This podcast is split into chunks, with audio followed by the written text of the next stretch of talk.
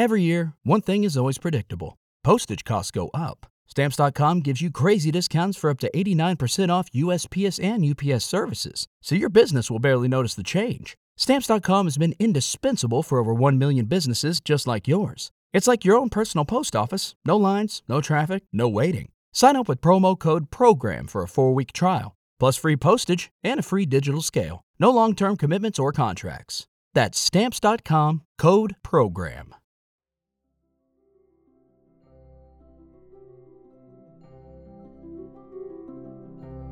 Parte 3 Capitolo 23 Il naso di Passepartout si allunga smisuratamente. Il giorno seguente, Passepartout, stanchissimo e affamato, si disse che doveva mangiare a qualsiasi costo e a più presto. Aveva il suo orologio, è vero, ma piuttosto che venderlo avrebbe preferito morire di fame. Allora o mai più, per il bravo giovane, era il caso di utilizzare la voce forte, se non melodiosa, di cui la natura gli aveva fatto dono. Conosceva alcune canzoni francesi e inglesi e decise di provare a cantarle. I giapponesi dovevano certamente essere amanti della musica, poiché accompagnavano ogni attività con il suono di piatti, tam tam e tamburi, e avrebbero dunque apprezzato il talento di un virtuoso europeo. Ma forse l'ora era troppo mattutina per organizzare un concerto e gli appassionati di musica, destati in modo così inatteso, non avrebbero forse compensato l'artista con la moneta recante l'effigie del Mikado. Passepartout dunque si decise ad aspettare alcune ore, ma mentre continuava a gironzolare, pensò che forse era troppo ben vestito per un artista ambulante e gli venne l'idea di cambiare i suoi vestiti con altri più consoni alla sua posizione. Quel cambio, del resto, gli avrebbe procurato un conguaglio in denaro che egli avrebbe potuto immediatamente usare per soddisfare il suo appetito. Presa tale decisione, non rimaneva che attuarla. Solo dopo lunghe ricerche, Passepartout scoprì un rigattiere locale al quale espose la sua richiesta. All'uomo piacque l'abito all'europea e poco dopo Passepartout usciva dalla bottega infagottato in una vecchia zimarra giapponese e con la testa avvolta in una specie di turbante scolorito dal tempo. In compenso, però, gli tintinnavano in tasca alcune monete d'argento. Beh, pensò, immaginerò di essere in un tempo di carnevale. La prima preoccupazione di Passepartout, così giapponesizzato, fu di entrare in una casa da tè di modesta apparenza e là, con un resto di pollo e pochi pugni di riso, fece colazione come un uomo per il quale il pranzo sia ancora un problema da risolvere. E ora, si disse quando si fu ristorato, si tratta di non perdere la testa. Non ho più la risorsa di vendere questi cenci in cambio di altri ancora più giapponesi. Bisogna dunque cercare il modo di lasciare al più presto possibile questo paese del sole, del quale serberò certo uno sgradito ricordo. Pensò di visitare i piroscafi in partenza per l'America. Faceva conto di offrirsi come cuoco o cameriere, chiedendo per tutta retribuzione solo il viaggio e il vitto. Una volta a San Francisco avrebbe trovato il modo di trarsi d'impaccio L'importante era di attraversare le 4700 miglia del Pacifico, che sono tra il Giappone e il Nuovo Mondo. Poiché non era uomo da lasciare languire un'idea, Passepartout si diresse verso il porto di Yokohama. Ma a mano a mano che si avvicinava ai dock, il piano, che gli era sembrato così semplice nel momento in cui l'aveva concepito, gli appariva sempre più inattuabile. Perché mai vi sarebbe stato bisogno di un cuoco o di un inserviente a bordo di un piroscafo americano? E quale fiducia avrebbe potuto egli ispirare infagottato a quel modo? Quali garanzie avrebbe potuto dare? Quali referenze avrebbe potuto offrire? Mentre rifletteva così, i suoi sguardi caddero su un grande cartello in lingua inglese che una specie di clown portava in giro per le vie di Yokohama compagnia giapponese acrobatica dell'onorevole William Batulcar, ultime rappresentazioni prima della loro partenza per gli Stati Uniti d'America dei Nasi Lunghi. Nasi Lunghi, sotto la diretta protezione del dio Tingu. Grande attrazione. Gli Stati Uniti d'America! esclamò Passepartout. Proprio quello che mi ci vuole! Seguì l'uomo che recava il cartello e dietro di lui rientrò in breve nella città giapponese. Un quarto d'ora dopo si fermava davanti a un gran baraccone, coronato da diversi fasci di banderuole, sulle cui pareti esterne era raffigurata, senza prospettiva, ma a colori vivacissimi, un'intera compagnia di acrobati. Era il locale dell'onorevole Batulcar, specie di barnum americano, direttore di una compagnia di saltimbanchi, giocolieri, clown, acrobati, equilibristi, ginnasti, la quale, secondo il manifesto, dava le ultime rappresentazioni prima di lasciare l'impero del sole per gli stati dell'Unione. Passepartout entrò sotto il peristilio e domandò dell'onorevole Batulcar. Questi si presentò personalmente. Che volete?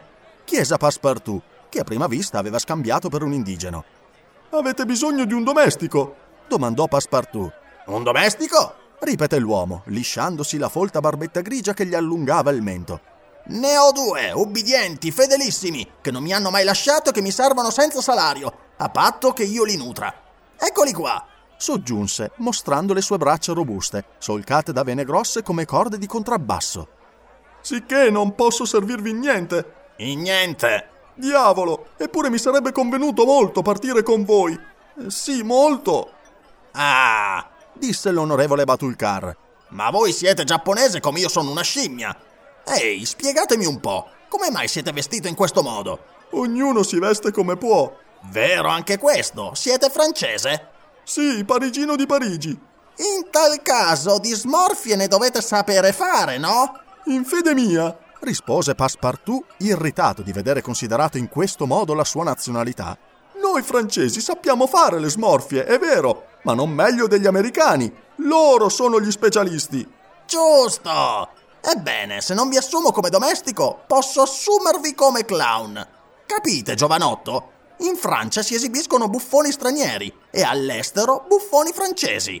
Ah, siete forte? Specialmente quando ho mangiato. E sapete cantare? Sì, rispose Passepartout, che in altri tempi aveva fatto parte di alcuni concertini ambulanti. Ma sapete cantare con la testa in giù, una trottola che giri sulla pianta del piede sinistro e una sciabola in equilibrio sul piede destro? Perdinci! esclamò Passepartout che ricordava i primi esercizi della sua giovinezza e la scrittura fu conclusa immediatamente. Finalmente Passepartout aveva trovato una sistemazione era scritturato per fare di tutto nella celebre compagnia giapponese. Era poco lusinghiero, ma entro otto giorni sarebbe stato in viaggio per San Francisco. La rappresentazione, annunciata con grande clamore dall'onorevole Batulcar, doveva cominciare alle tre. Quasi subito i formidabili strumenti di un'orchestra giapponese, tamburi e tam tam, rimbombarono alla porta del baraccone. Si capisce che Passepartout non aveva potuto studiare una parte, ma egli doveva prestare l'appoggio delle sue solide spalle nel grande esercizio del grappolo umano, eseguito dai nasi lunghi del dio Tingu. Quella grande attrazione dello spettacolo chiudeva la serie degli esercizi. Prima delle tre, gli spettatori avevano invaso l'ampia sala.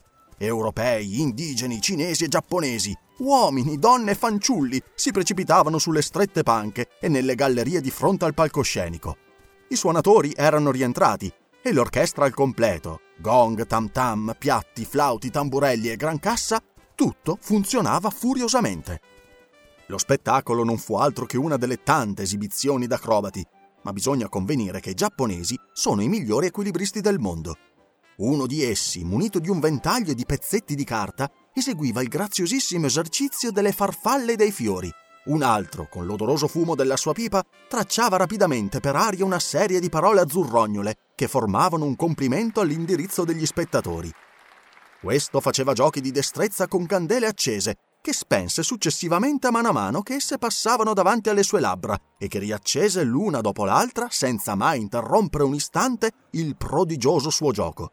Quello produceva, per mezzo di trottole giranti, le più inverosimili combinazioni. Sotto la sua mano, quelle macchine ronzanti sembravano animarsi di vita propria nel loro continuo girare. Correvano su cannelli di pipa, su tagli di sciabole, su fili di ferro sottilissimi, veri capelli, tesi da un'estremità all'altra della scena. Giravano intorno a grandi vasi di cristallo, salivano su scale di bambù, si sparpagliavano in tutti gli angoli, producevano effetti armonici d'uno strano carattere, combinando le loro diverse tonalità. I giocolieri eseguivano con quelle i loro esercizi ed esse giravano nell'aria, le usavano come volani, lanciandole con racchette di legno, ed esse continuavano a girare. Se le cacciavano in tasca e quando le estraevano, esse giravano sempre, fino al momento in cui lo scatto di una molla le faceva aprire, trasformandole in fuochi d'artificio. È inutile descrivere i prodigiosi esercizi degli acrobati e dei ginnasti della compagnia, i giochi della scala, della pertica, della palla, delle botti e così via. Furono eseguiti con una precisione sbalorditiva. Ma l'attrazione principale dello spettacolo consisteva nell'esibizione dei nasi lunghi, meravigliosi equilibristi che l'Europa non conosce ancora. Essi formano una speciale corporazione posta direttamente sotto la protezione del dio Tingu. Vestiti come eroi del Medioevo, essi avevano uno splendido paio d'ali attaccate alle spalle, ma ciò che li distingueva specialmente era il naso che adornava ognuno di loro. E più ancora era caratteristico l'uso che essi facevano di quei nasi, i quali altro non erano che canne di bambù lunghe 5, 6, 10 piedi, alcune diritte, altre curve, alcune lisce, altre nodose. Su quelle appendici, fissate solidamente, si eseguivano tutti gli esercizi di equilibrio. Dieci o dodici di quei seguaci del dio Tingu si adagiarono al suolo supini e i loro compagni andarono ad appoggiarsi sui loro nasi, ritti come parafulmini, saltando, volteggiando dall'uno all'altro ed eseguendo gli esercizi più inverosimili. Per terminare, era stata annunciata al pubblico la piramide umana, nella quale una cinquantina di nasi lunghi doveva raffigurare il carro di Juggernaut. Ma invece di formare quella piramide, prendendo per punti d'appoggio le spalle, gli artisti dell'onorevole Batulcar dovevano afferrarsi soltanto per i nasi Ora, uno di quelli che costituivano la base della piramide aveva lasciato la compagnia e poiché era sufficiente essere avveduti e forti per sostenere la parte, Passepartout era stato scelto per sostituirlo. Certo, il degno giovane provò un senso di vergogna quando, triste ricordo dei suoi primi anni, ebbe indossato il costume medievale adorno di ali multicolori e quando un naso della rispettabile lunghezza di sei piedi gli fu appiccicato sulla faccia ma infine quel naso rappresentava per lui il mezzo di guadagnarsi il pane, ed egli si rassegnò a sostenerlo. Passepartout entrò in scena e andò a schierarsi con quei suoi colleghi che dovevano formare la base del carro di Juggernaut. Tutti si distesero per terra, con i nasi retti verso il cielo. Una seconda sezione di equilibristi andò a collocarsi su quelle lunghe appendici. Una terza si mise più in alto, poi una quarta sopra la terza, e su quei nasi che si toccavano soltanto per le punte, un monumento umano s'elevò ben presto fino al soffitto della sala. Gli applausi crescevano e gli strumenti dell'orchestra rimbombavano come tuoni.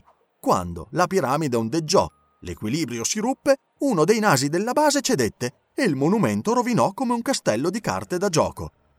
Era colpa di Passepartout il quale, lasciato il suo posto, superata la ribalta senza il soccorso delle ali, arrampicatosi verso la galleria di sinistra, cadeva ai piedi di uno spettatore, esclamando Ah, padrone, padrone! Voi?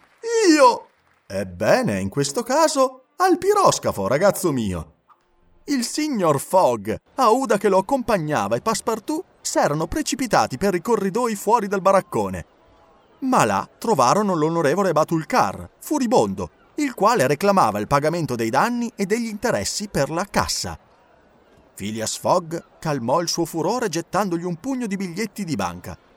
E alle sei e mezzo, nel momento in cui il piroscafo americano stava per partire, il signor Fogg e la signora mettevano piede a bordo, seguiti da Passepartout, ancora con le ali sulla schiena e sul volto quel naso lungo sei piedi, che non aveva avuto il tempo di strapparsi.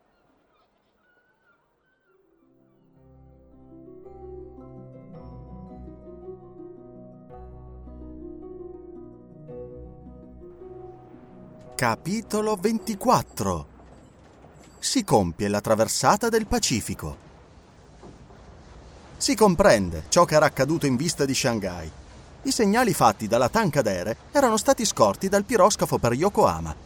Il capitano, vedendo una bandiera mezzasta, s'era diretto verso la piccola goletta. Qualche istante dopo Phileas Fogg, pagando il suo trasporto al prezzo fissato, metteva nella tasca del padrone John Bunsby 550 sterline poi, accompagnato dalla signora e da Fix, salì a bordo del piroscafo, che immediatamente riprese la rotta per Nagasaki e Yokohama. Giunto la stessa mattina del 14 novembre, in perfetto orario, Phileas Fogg, lasciando che Fix andasse per i propri affari, s'era recato a bordo del Carnatic e là aveva saputo con grande gioia della signora Uda, e forse anche sua, quantunque non lasciasse scorgere nulla, che il francese Passepartout era realmente arrivato a Yokohama il giorno avanti Phileas Fogg, che la sera stessa doveva partire per San Francisco, si mise immediatamente alla ricerca del suo domestico. Si rivolse, ma senza risultati, agli agenti consolari francesi e inglesi e dopo aver inutilmente percorso le strade di Yokohama disperava di ritrovare Passepartout. Quando il caso, o forse una specie di presentimento, lo faceva entrare nel baraccone dell'onorevole Batulcar. Egli certo non avrebbe riconosciuto il suo servo sotto il bizzarro travestimento medievale, ma Passepartout, nella sua posizione supina, scorse il signor Fogg nella galleria. Non poté trattenere un movimento del naso e provocò in tal modo la rottura dell'equilibrio con quanto ne era seguito. Queste cose il giovane le seppe dalla signora Uda, la quale gli raccontò anche come si fosse svolta la traversata da Hong Kong a Yokohama in compagnia del signor Fix sulla goletta Tancadere. A quel nome, Passepartout non mostrò alcun turbamento Pensava che non fosse ancora giunto il momento di dire al suo padrone ciò che era accaduto fra lui e l'ispettore di polizia. Così, nella storia che fece delle sue avventure, egli si accusò e si scusò soltanto di essere stato sorpreso dall'ebbrezza dell'oppio in una fumeria di Hong Kong. Il signor Fogg ascoltò con calma il racconto, senza rispondere. Poi aprì al domestico un credito sufficiente per permettergli di procurarsi a bordo un vestito più decoroso. E infatti, prima che fosse trascorsa un'ora, il bravo giovane, toltosi quel nasone e strappatosi le ali variopinte, non aveva più nulla nel suo aspetto che potesse ricordargli il seguace del dio Tingu. Il piroscafo che compiva la traversata da Yokohama a San Francisco apparteneva alla compagnia del Pacific Mail Steam e si chiamava General Grant. Era un grande steamer a ruote che stazzava 2500 tonnellate, ben attrezzato e capace di una grande velocità un enorme bilanciere si alzava e si abbassava successivamente al di sopra del ponte. All'una delle sue estremità si articolava il braccio di un pistone e dall'altra quello di una biella, che trasformando il movimento rettilineo in un movimento rotatorio si applicava direttamente all'albero delle ruote. Il General Grant era attrezzato a goletta a tre alberi e possedeva una superficie velica che aiutava potentemente il vapore. Filando al ritmo di 12 miglia all'ora, il piroscafo non doveva impiegare più di 21 giorni per attraversare il Pacifico. Phileas Fogg, dunque, era autorizzato a credere che giungendo il 3 dicembre a San Francisco sarebbe arrivato il giorno 11 a New York e il 20 a Londra, guadagnando in tal modo alcune ore sulla data del 21 dicembre. I passeggeri erano per lo più inglesi, molti americani, una vera emigrazione di facchini per l'America e un certo numero di ufficiali dell'esercito delle Indie che utilizzavano la loro licenza compiendo il giro del mondo.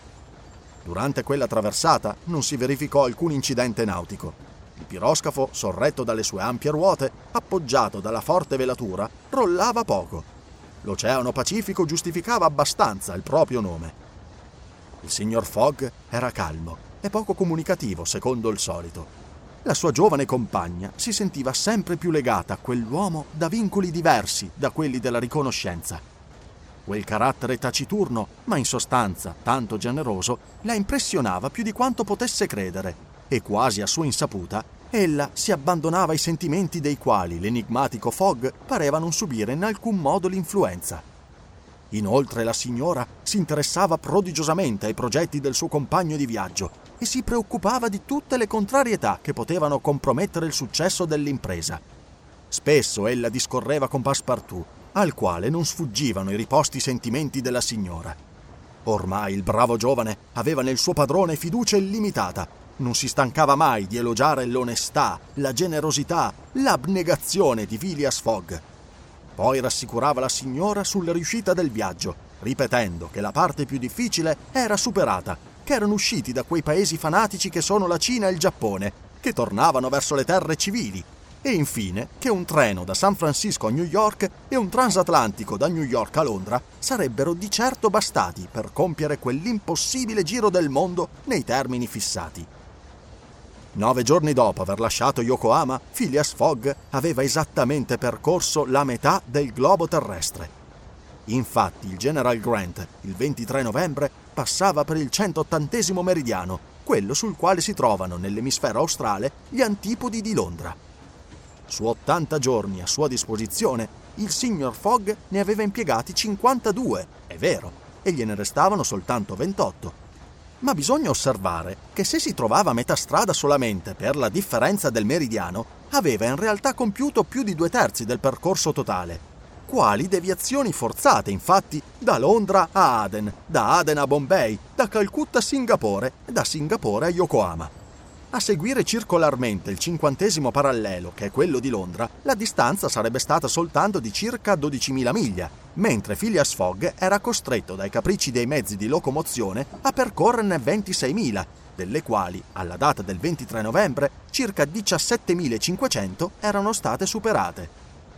Ma ora il percorso era diretto e non c'era più Fix a creare ostacoli.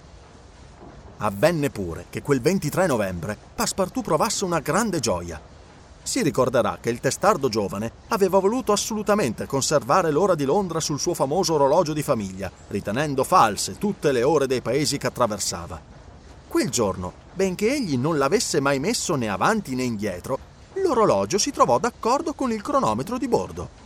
Figurarsi il trionfo di Passepartout Egli avrebbe voluto sapere che cosa avrebbe potuto dire quel Fix se fosse stato presente. Quel briccone che mi raccontava un mucchio di storie sui meridiani, sul sole e sulla luna, ripeteva fra sé. Che gente quella! A sentir loro si farebbe una bella orologeria. Ero sicuro che un giorno o l'altro il sole si sarebbe deciso a regolarsi sul mio orologio. Passepartout ignorava però che se il quadrante del suo orologio fosse stato diviso in 24 ore, come gli orologi italiani, egli non avrebbe avuto alcun motivo di trionfare, perché le lancette del suo meccanismo, quando erano le 9 del mattino a bordo, avrebbero segnato le 9 di sera, cioè la ventunesima ora dopo la mezzanotte, differenza precisamente uguale a quella che esiste fra Londra e il 180 meridiano. Ma se Fix fosse stato capace di spiegare quell'effetto puramente fisico, Passepartout certo sarebbe stato incapace, se non di comprenderlo, almeno di ammetterlo. E in ogni caso, se per assurda ipotesi l'ispettore di polizia fosse apparso improvvisamente a bordo in quel momento, con ogni probabilità Passepartout, che a buon diritto gli doveva serbare rancore, avrebbe trattato con lui un argomento assolutamente diverso e in tutt'altro modo. Ma dov'era Fix in quel momento? Era proprio a bordo del General Grant, Infatti, arrivando a Yokohama, il poliziotto, lasciato il signor Fogg che si proponeva di ritornare nella giornata, s'era recato senza perder tempo dal console inglese. Là finalmente aveva trovato il mandato di cattura che gli correva dietro da Bombay e che per conseguenza aveva già una data vecchia di 40 giorni. Il famoso mandato che era stato rispedito da Hong Kong per mezzo di quello stesso Carnatic, a bordo del quale si credeva egli fosse. Figurarsi il dispetto del detective il mandato diventava inutile. Il signor Fogg aveva lasciato i possedimenti inglesi. Per arrestarlo ormai era necessario un mandato di estradizione. E sia, disse tra sé Fix, dopo il primo momento di collera. Il mio mandato non è più buono qui, ma sarà valido in Inghilterra. Quel briccone ha tutta l'aria di voler tornare in patria, credendo di aver sviato le indagini della polizia.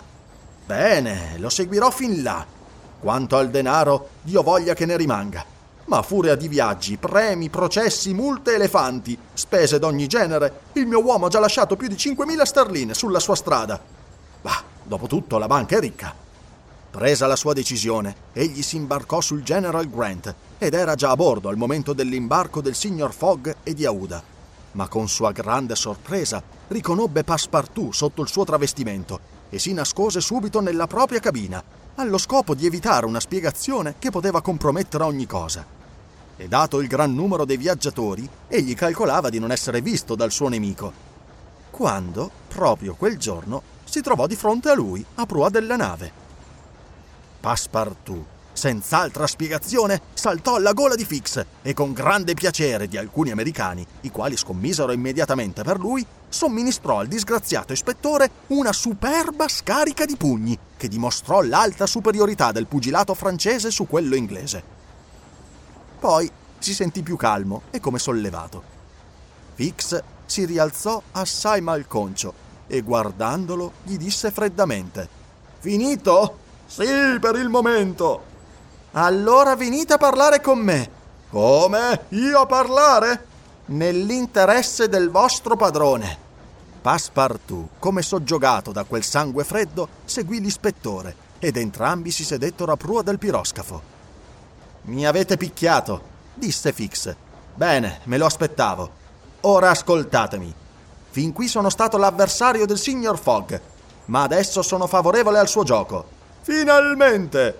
esclamò Passepartout. Lo ritenete una persona onesta? No, rispose Fix con freddezza.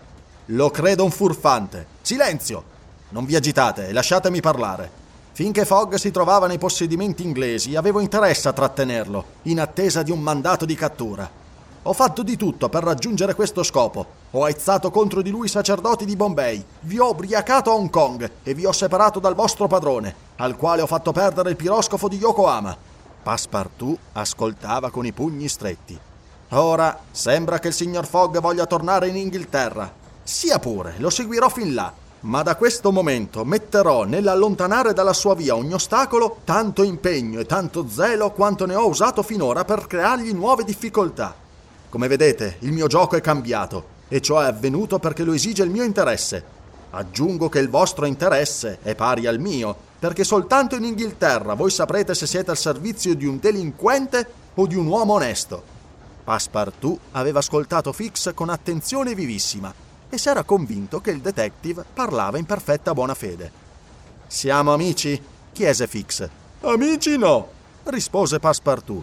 Alleati, sì, ma con il beneficio del dubbio, perché alla minima apparenza di tradimento siate sicuro che vi torcerò il collo.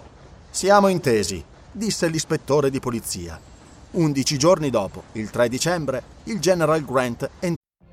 What if you could have a career where the opportunities are as vast as our nation, where it's not about mission statements, but a shared mission. At U.S. Customs and Border Protection, we go beyond to protect more than borders from ship to shore, air to ground, cities to local communities. CBP agents and officers are keeping people safe.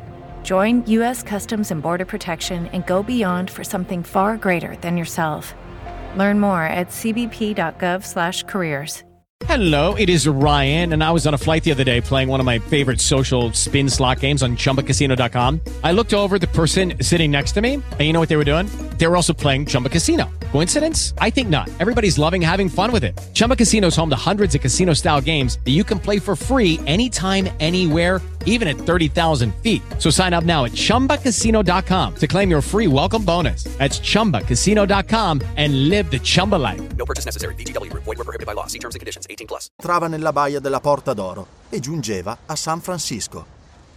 Il signor Fogg non aveva ancora né guadagnato né perduto un giorno.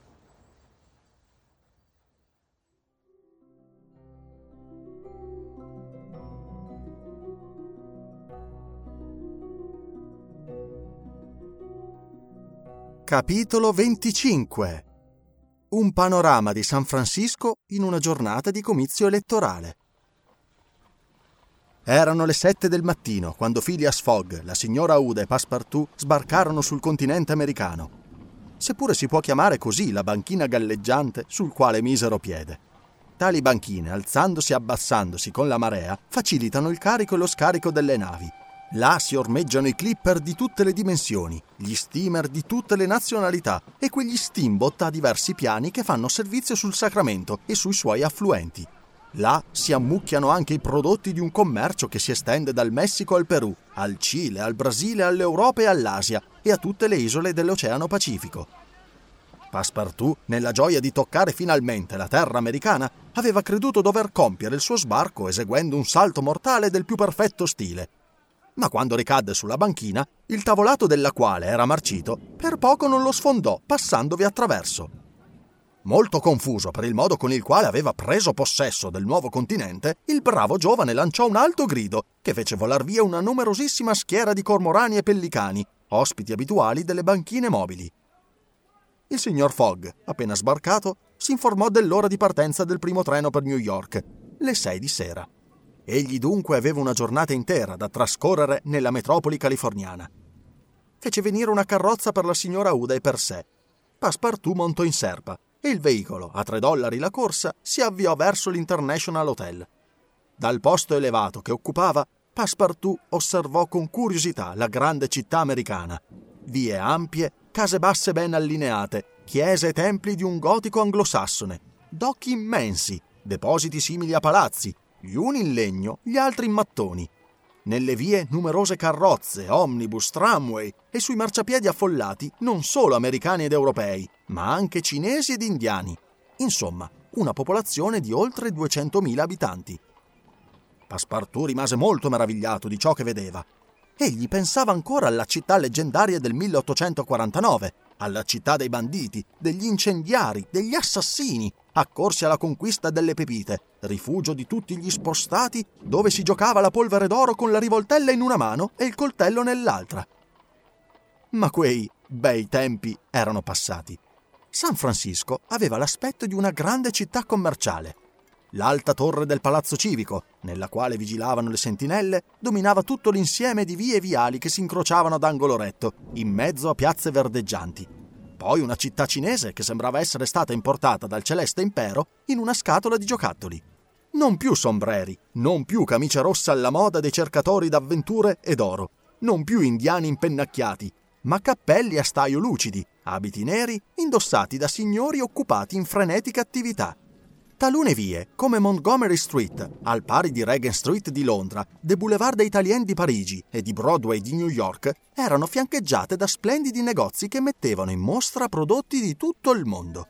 Quando Passepartout giunse all'International Hotel, gli parve di non aver mai lasciato l'Inghilterra.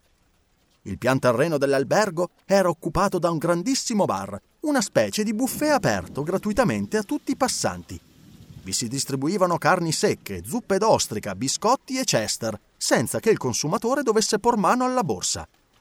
Pagava soltanto la bibita, birra, vino di porto, xeres, se aveva voglia di rinfrescarsi. Ciò parve molto americano a Passepartout.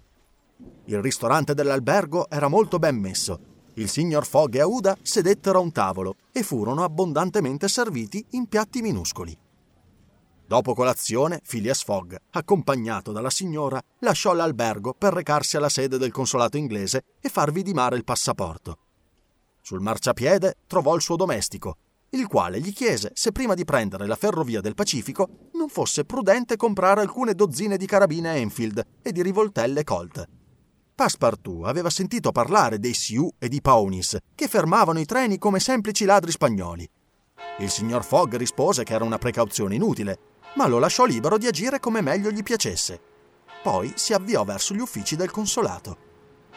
Non aveva fatto 200 passi quando, per uno stranissimo caso, incontrò Fix.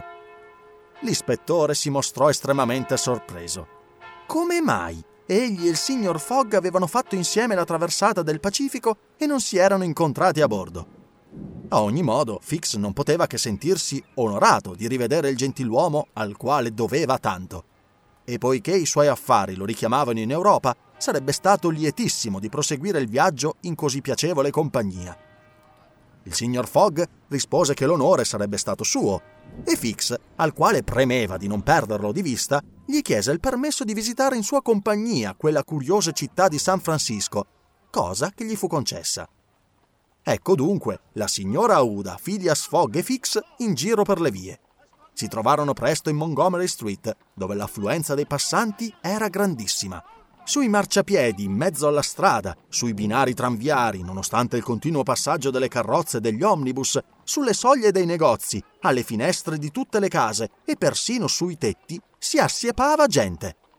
In mezzo ai gruppi circolavano uomini recanti grandi cartelli sulle spalle, stendardi e bandiere ondeggiavano al vento e da ogni parte risuonavano grida. Urrà per Comerfield! Urrà per Mandyboy! Era un comizio. Almeno così pensò Fix e manifestò il suo pensiero al signor Fogg aggiungendo Faremmo forse bene, caro signore, a non mescolarci a questa folla. Non c'è che da ricevere brutti colpi. Infatti, rispose Phileas Fogg, i pugni, anche se politici, restano sempre pugni. Fix si credette in dovere di sorridere a questa osservazione. Poi, per non essere presi in mezzo alla calca, egli e i suoi due compagni si ripararono sul pianerottolo di una scala che dava accesso a una terrazza da cui si dominava Montgomery Street. Di fronte a loro, tra il negozio di un commerciante di carbone e quello di un commerciante di petrolio, era collocata un'ampia tavola, verso la quale parevano convergere le varie correnti della folla. Perché quel comizio? Quale ne era il movente? Phileas Fogg lo ignorava assolutamente. Si trattava della nomina di un alto funzionario militare o civile, di un governatore di Stato o di un membro del Congresso? L'appassionata animazione della folla era tale da lasciar supporre che si trattava di una questione di grande importanza. A un certo punto la folla ondeggiò sensibilmente. Tutte le mani erano in aria. Alcune, solidamente chiuse, si levavano e s'abbattevano con rapidità in mezzo alle grida. Maniera energica, senza dubbio, di formulare un voto. Frequenti risucchi agitavano quell'onda umana che rifluiva. Le bandiere oscillavano, scomparivano un istante e riapparivano a brandelli. Gli sbandamenti della folla si propagavano fin sotto alla scala, mentre tutte le teste si agitavano, dando l'impressione di un mare sconvolto da un turbine di vento. Si tratta evidentemente di un meeting, disse Fix, e la questione che l'ha provocata deve essere di vivo interesse. Non mi meraviglierei se si trattasse ancora dell'affare dell'Alabama, quantunque sia ormai risolto. Può darsi, rispose gentilmente il signor Fogg. In ogni caso, soggiunse Fix, sono di fronte due campioni, l'onorevole Camerfield e l'onorevole Mandyboy. La signora Uda, appoggiata al braccio di Phileas Fogg, guardava con stupore quella scena tumultuosa. E Fix stava per chiedere a un vicino il perché di quell'effervescenza popolare. Quando si produsse un movimento più pronunciato. Gli evviva misti alle ingiurie raddoppiarono. Le aste delle bandiere si trasformarono in armi offensive. Non più mani, ma pugni in ogni dove.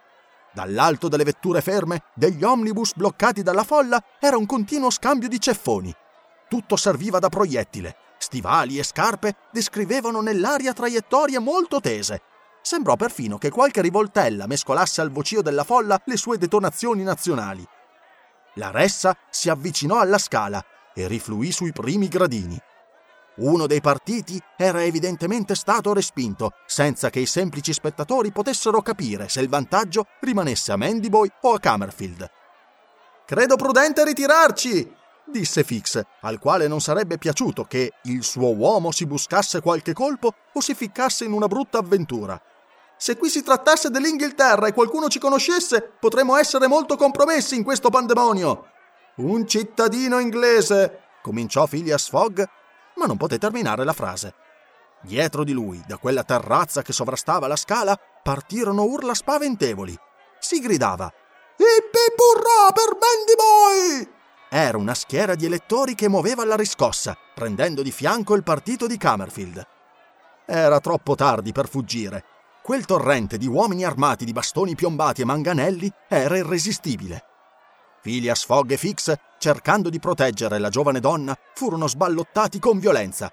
Il signor Fogg, non meno flemmatico del solito, volle difendersi con le armi che la natura ha messo in cima alle braccia di ogni buon inglese, ma inutilmente un omaccione con la barbetta rossa, il volto colorito, largo di spalle, che pareva il capo della banda, alzò il suo formidabile pugno su Fogg e lo avrebbe conciato male se Fix, con un atto di abnegazione, non avesse ricevuto il colpo invece sua. Un enorme bernoccolo si produsse immediatamente sotto il cappello di seta del detective, trasformato in semplice berretto. Yankee, disse il signor Fogg, guardando l'aggressore con profondo disprezzo. English, rispose l'altro. Ci ritroveremo. Quando vorrete. Il vostro nome? Phileas Fogg. Il vostro? Colonnello Stamp Proctor. La marea passò. Fix fu travolto e si rialzò con gli abiti laceri, ma incolume. Il suo pastrano da viaggio si era diviso in due parti disuguali e i suoi pantaloni rassomigliavano alle brache che certi indiani, per via della moda, indossano soltanto dopo aver tolto loro il fondo ma tutto sommato Aouda era stata risparmiata e solo Fix c'era andato di mezzo. Grazie, disse il signor Fogg all'ispettore quando si trovarono fuori della calca. Non c'è di che, rispose Fix. Ma venite. Dove? Da un venditore di abiti confezionati. La visita era quanto mai opportuna. Gli abiti di Phileas Fogg e di Fix erano ridotti a brandelli, come se quei due gentiluomini si fossero battuti per conto degli onorevoli Camerfield e Mandyboy. Un'ora dopo essi erano convenientemente rimessi a nuovo. Tornarono all'International Hotel, dove Passepartout aspettava il padrone, armato di una mezza dozzina di revolver pugnali a sei colpi e a percussione centrale. Quando vide Fix in compagnia del signor Fogg, si accigliò, ma dopo che Aouda gli ebbe raccontato in breve quanto era accaduto, si rasserenò. Evidentemente Fix non era più un avversario, ma un alleato. Egli manteneva la parola data. Terminato il pranzo, fu noleggiata una carrozza che doveva trasportare alla stazione i viaggiatori e i loro bagagli. Al momento di salire in carrozza, il signor Fogg disse a Fix: Non avete rivisto quel colonnello Proctor? No, rispose Fix. Tornerò in America per ritrovarlo, disse con calma Phileas Fogg. Non è conveniente che un cittadino inglese si lasci trattare a quel modo. L'ispettore sorrise e non rispose. Ma come si vede, il signor Fogg apparteneva a quella razza di inglesi i quali, pur non tollerando il duello in casa propria, all'estero si battono quando si tratta di sostenere il loro onore. Alle sei meno un quarto, i viaggiatori giunsero alla stazione e trovarono il treno pronto a partire. Mentre stava per salire nello scompartimento, il signor Fogg vide un impiegato e lo fermò per chiedergli: Vi sono stati disordini a San Francisco oggi? Si trattava di un comizio, signore, rispose l'impiegato. Tuttavia mi è sembrato di osservare una certa animazione per le vie. Non era altro che un comizio indetto per un'elezione. La nomina di un generale in capo, certamente, no? Domandò Phileas Fogg. No, signore, di un giudice di pace. Dopo questa risposta, Phileas Fogg salì nello scompartimento e il treno. Judy was boring. Hello. Then Judy discovered ChumbaCasino.com. It's my little escape. Now Judy's the life of the party. Oh, baby, Mama's bringing home the bacon. Whoa, take it easy, Judy. The Chumba life is for everybody. So go to ChumbaCasino.com and play over 100 casino style games. Join today and play for free for your chance to redeem some serious prizes. ChumbaCasino.com. No purchase necessary. Void where prohibited by law. 18 plus terms and conditions apply. See website for details. With the Lucky Land slots, you can get lucky just about anywhere. This is your captain speaking. Uh, we've got clear runway and the weather's fine, but we're just going to circle up here a while and uh, get lucky. No, no, nothing like that. It's just these cash prizes add up quick. So I suggest you sit back, keep your tray table upright, and start getting lucky. Play for free at LuckyLandSlots.com. Are you feeling lucky? No purchase necessary. Void where prohibited by law. 18 plus terms and conditions apply. See website for details. Partì a tutto vapore.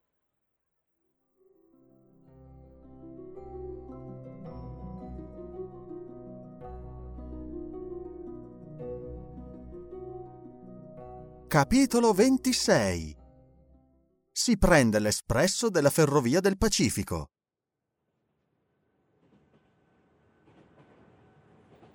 Ocean to Ocean, così dicono gli americani. E queste tre parole dovrebbero essere la denominazione generale del grande tronco ferroviario che attraversa gli Stati Uniti d'America nella loro massima larghezza. Ma in realtà la Pacific Railroad si divide in due parti distinte, Central Pacific tra San Francisco e Ogden e Union Pacific tra Ogden e Omaha. Là si raccordano cinque linee distinte, con collegamenti frequenti fra Omaha e New York. New York e San Francisco sono dunque attualmente riunite da un nastro metallico ininterrotto, il quale si allunga per non meno di 3.786 miglia. Tra Omaha e il Pacifico, la strada ferrata attraversa una regione ancora frequentata dagli indiani e dalle belve, vasta estensione di territorio, che i mormoni cominciarono a colonizzare nel 1845, dopo che furono scacciati dall'Illinois. In passato, nelle circostanze più favorevoli, si impiegavano sei mesi per andare da New York a San Francisco. Ora bastano sette giorni. Nel 1862 il tracciato della ferrovia fu stabilito fra il 41 e il 42 parallelo, nonostante l'opposizione dei deputati del Sud, i quali avrebbero voluto una linea più meridionale.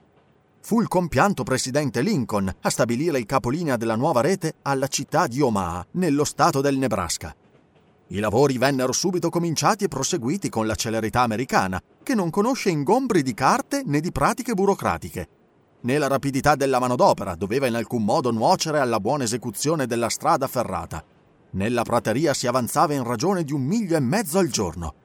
Una locomotiva, procedendo sui binari del giorno prima, recava quelli da mettere in opera il giorno seguente e correva su di essi a mano a mano che venivano posati sulla massicciata. La Pacific Railroad ha molte diramazioni lungo il suo percorso negli stati dell'Iowa, del Kansas, del Colorado e dell'Oregon. Lasciata Omaha, la linea percorre la riva sinistra del fiume Platte, fino all'imbocco del ramo settentrionale. Segue il ramo meridionale, attraversa il territorio di Laramie e i monti Watzbach, gira intorno al lago Salato, giunge a Salt Lake City, la capitale dei Mormoni, e si addentra nella vallata dei Tuiglia. Fiancheggia il deserto americano, i monti Kedan e Humboldt, il fiume Humboldt, la Sierra Nevada e ridiscende per il Sacramento fino al Pacifico, senza che il suo tracciato superi in pendenza i 112 piedi al miglio, anche nella traversata delle montagne rocciose. Tale era la lunga arteria che i treni percorrevano in sette giorni e che avrebbero permesso all'onorevole Phileas Fogg, egli almeno lo sperava, di prendere a New York il giorno 11 il piroscafo per Liverpool. La carrozza occupata da Phileas Fogg era una specie di lungo omnibus che poggiava su due carrelli di quattro ruote ciascuno, la cui mobilità permetteva di prendere curve di piccolo raggio. All'interno nessuno scompartimento, due file di sedili disposti da ciascun lato perpendicolarmente all'asse e fra i quali era un passaggio che conduceva ai gabinetti, di cui ogni carrozza era provvista. Le vetture, per tutta la lunghezza del treno, comunicavano fra loro per mezzo di passerelle e i viaggiatori potevano circolare da un'estremità all'altra del convoglio, che era anche fornito di carrozze saloni, carrozze belvedere, carrozze ristorante e carrozze bar. Mancavano soltanto le carrozze teatro, ma un giorno vi saranno anche quelle. Sulle passerelle circolavano continuamente venditori di libri e di giornali che spacciavano la loro mercanzia e venditori di liquori, generi commestibili e sigari che non mancavano di clienti. I viaggiatori erano partiti dalla stazione di Auckland alle sei di sera. Era già notte. Una notte fredda, cupa, con un cielo coperto di nubi che minacciavano di risolversi in neve. Il treno non procedeva con grande rapidità. Tenendo conto delle fermate, esso non percorreva più di 20 miglia all'ora, velocità che tuttavia doveva permettergli di attraversare nel tempo prescritto gli Stati Uniti. Si parlava poco nella carrozza. D'altra parte, il sonno aveva vinto in breve i viaggiatori. Passepartout si trovava accanto all'ispettore di polizia, ma non gli rivolgeva la parola. Dopo gli ultimi avvenimenti, i loro rapporti si erano sensibilmente raffreddati. Non v'era più fra loro né simpatia né intimità. Fix non aveva mutato nulla nel suo contegno. Passepartout invece si manteneva in un riservo estremo, pronto al più lieve sospetto a strangolare il suo ex amico. Un'ora dopo la partenza del treno cominciò a nevicare. Neve fine, che per buona fortuna non poteva ritardare la corsa del convoglio. Attraverso i finestrini non si scorgeva altro che un immenso lenzuolo bianco, sul quale le volute del fumo della macchina parevano grigiastre. Alle otto entrò nella carrozza uno steward e annunciò ai viaggiatori che era giunta l'ora di andare a letto. Quella carrozza era un vagone letto e in pochi minuti venne trasformato in un dormitorio. Gli schienali dei sedili furono piegati Lettini, accuratamente legati, si svolsero per mezzo di un sistema ingegnoso.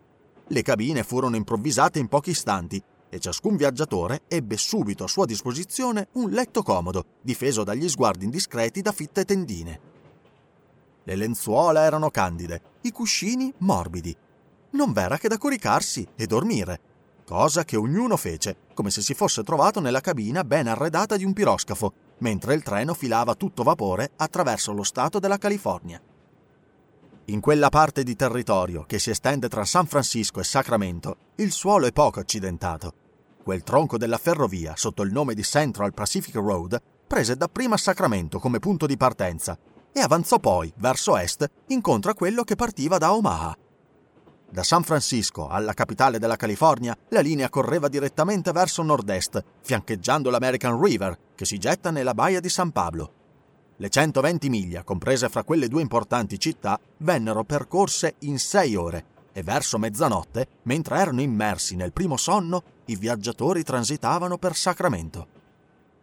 Essi non videro dunque né i bei corsi, né le belle vie ampie, né i viali, né le piazze, né i palazzi splendidi, né i templi di questa notevole città, sede della legislatura dello Stato di California. Uscito da Sacramento, il treno, dopo aver oltrepassato le stazioni Junction di Rocklin, Dauburn e di Colfax, si inoltrò nella foresta della Sierra Nevada. Erano le sette del mattino quando transitarono per la stazione di Cisco. Un'ora dopo, il vagone letto era ridiventato una carrozza ordinaria e i viaggiatori potevano intravedere, attraverso i finestrini, i pittoreschi panorami di quel paese montano. Il tracciato della ferrovia obbediva ai capricci della Sierra. Qui aggrappato ai fianchi della montagna, l'ha sospeso al di sopra dei precipizi, evitando gli angoli bruschi con audaci curve, slanciandosi in gole strette che si sarebbero credute senza uscita. La locomotiva, luccicante come un reliquario, con il grosso fanale che gettava una luce rossastra, la campagna argentata, il suo scacciapietre che si protendeva come uno sperone, mescolava i suoi fischi e i suoi muggiti a quelli dei torrenti e delle cascate e intrecciava il proprio fumo ai neri rami degli abeti. Poche le gallerie, pochi i ponti lungo il percorso. I binari circondavano il fianco della montagna, senza cercare nella linea retta il percorso più breve fra un punto e l'altro e senza violare la natura.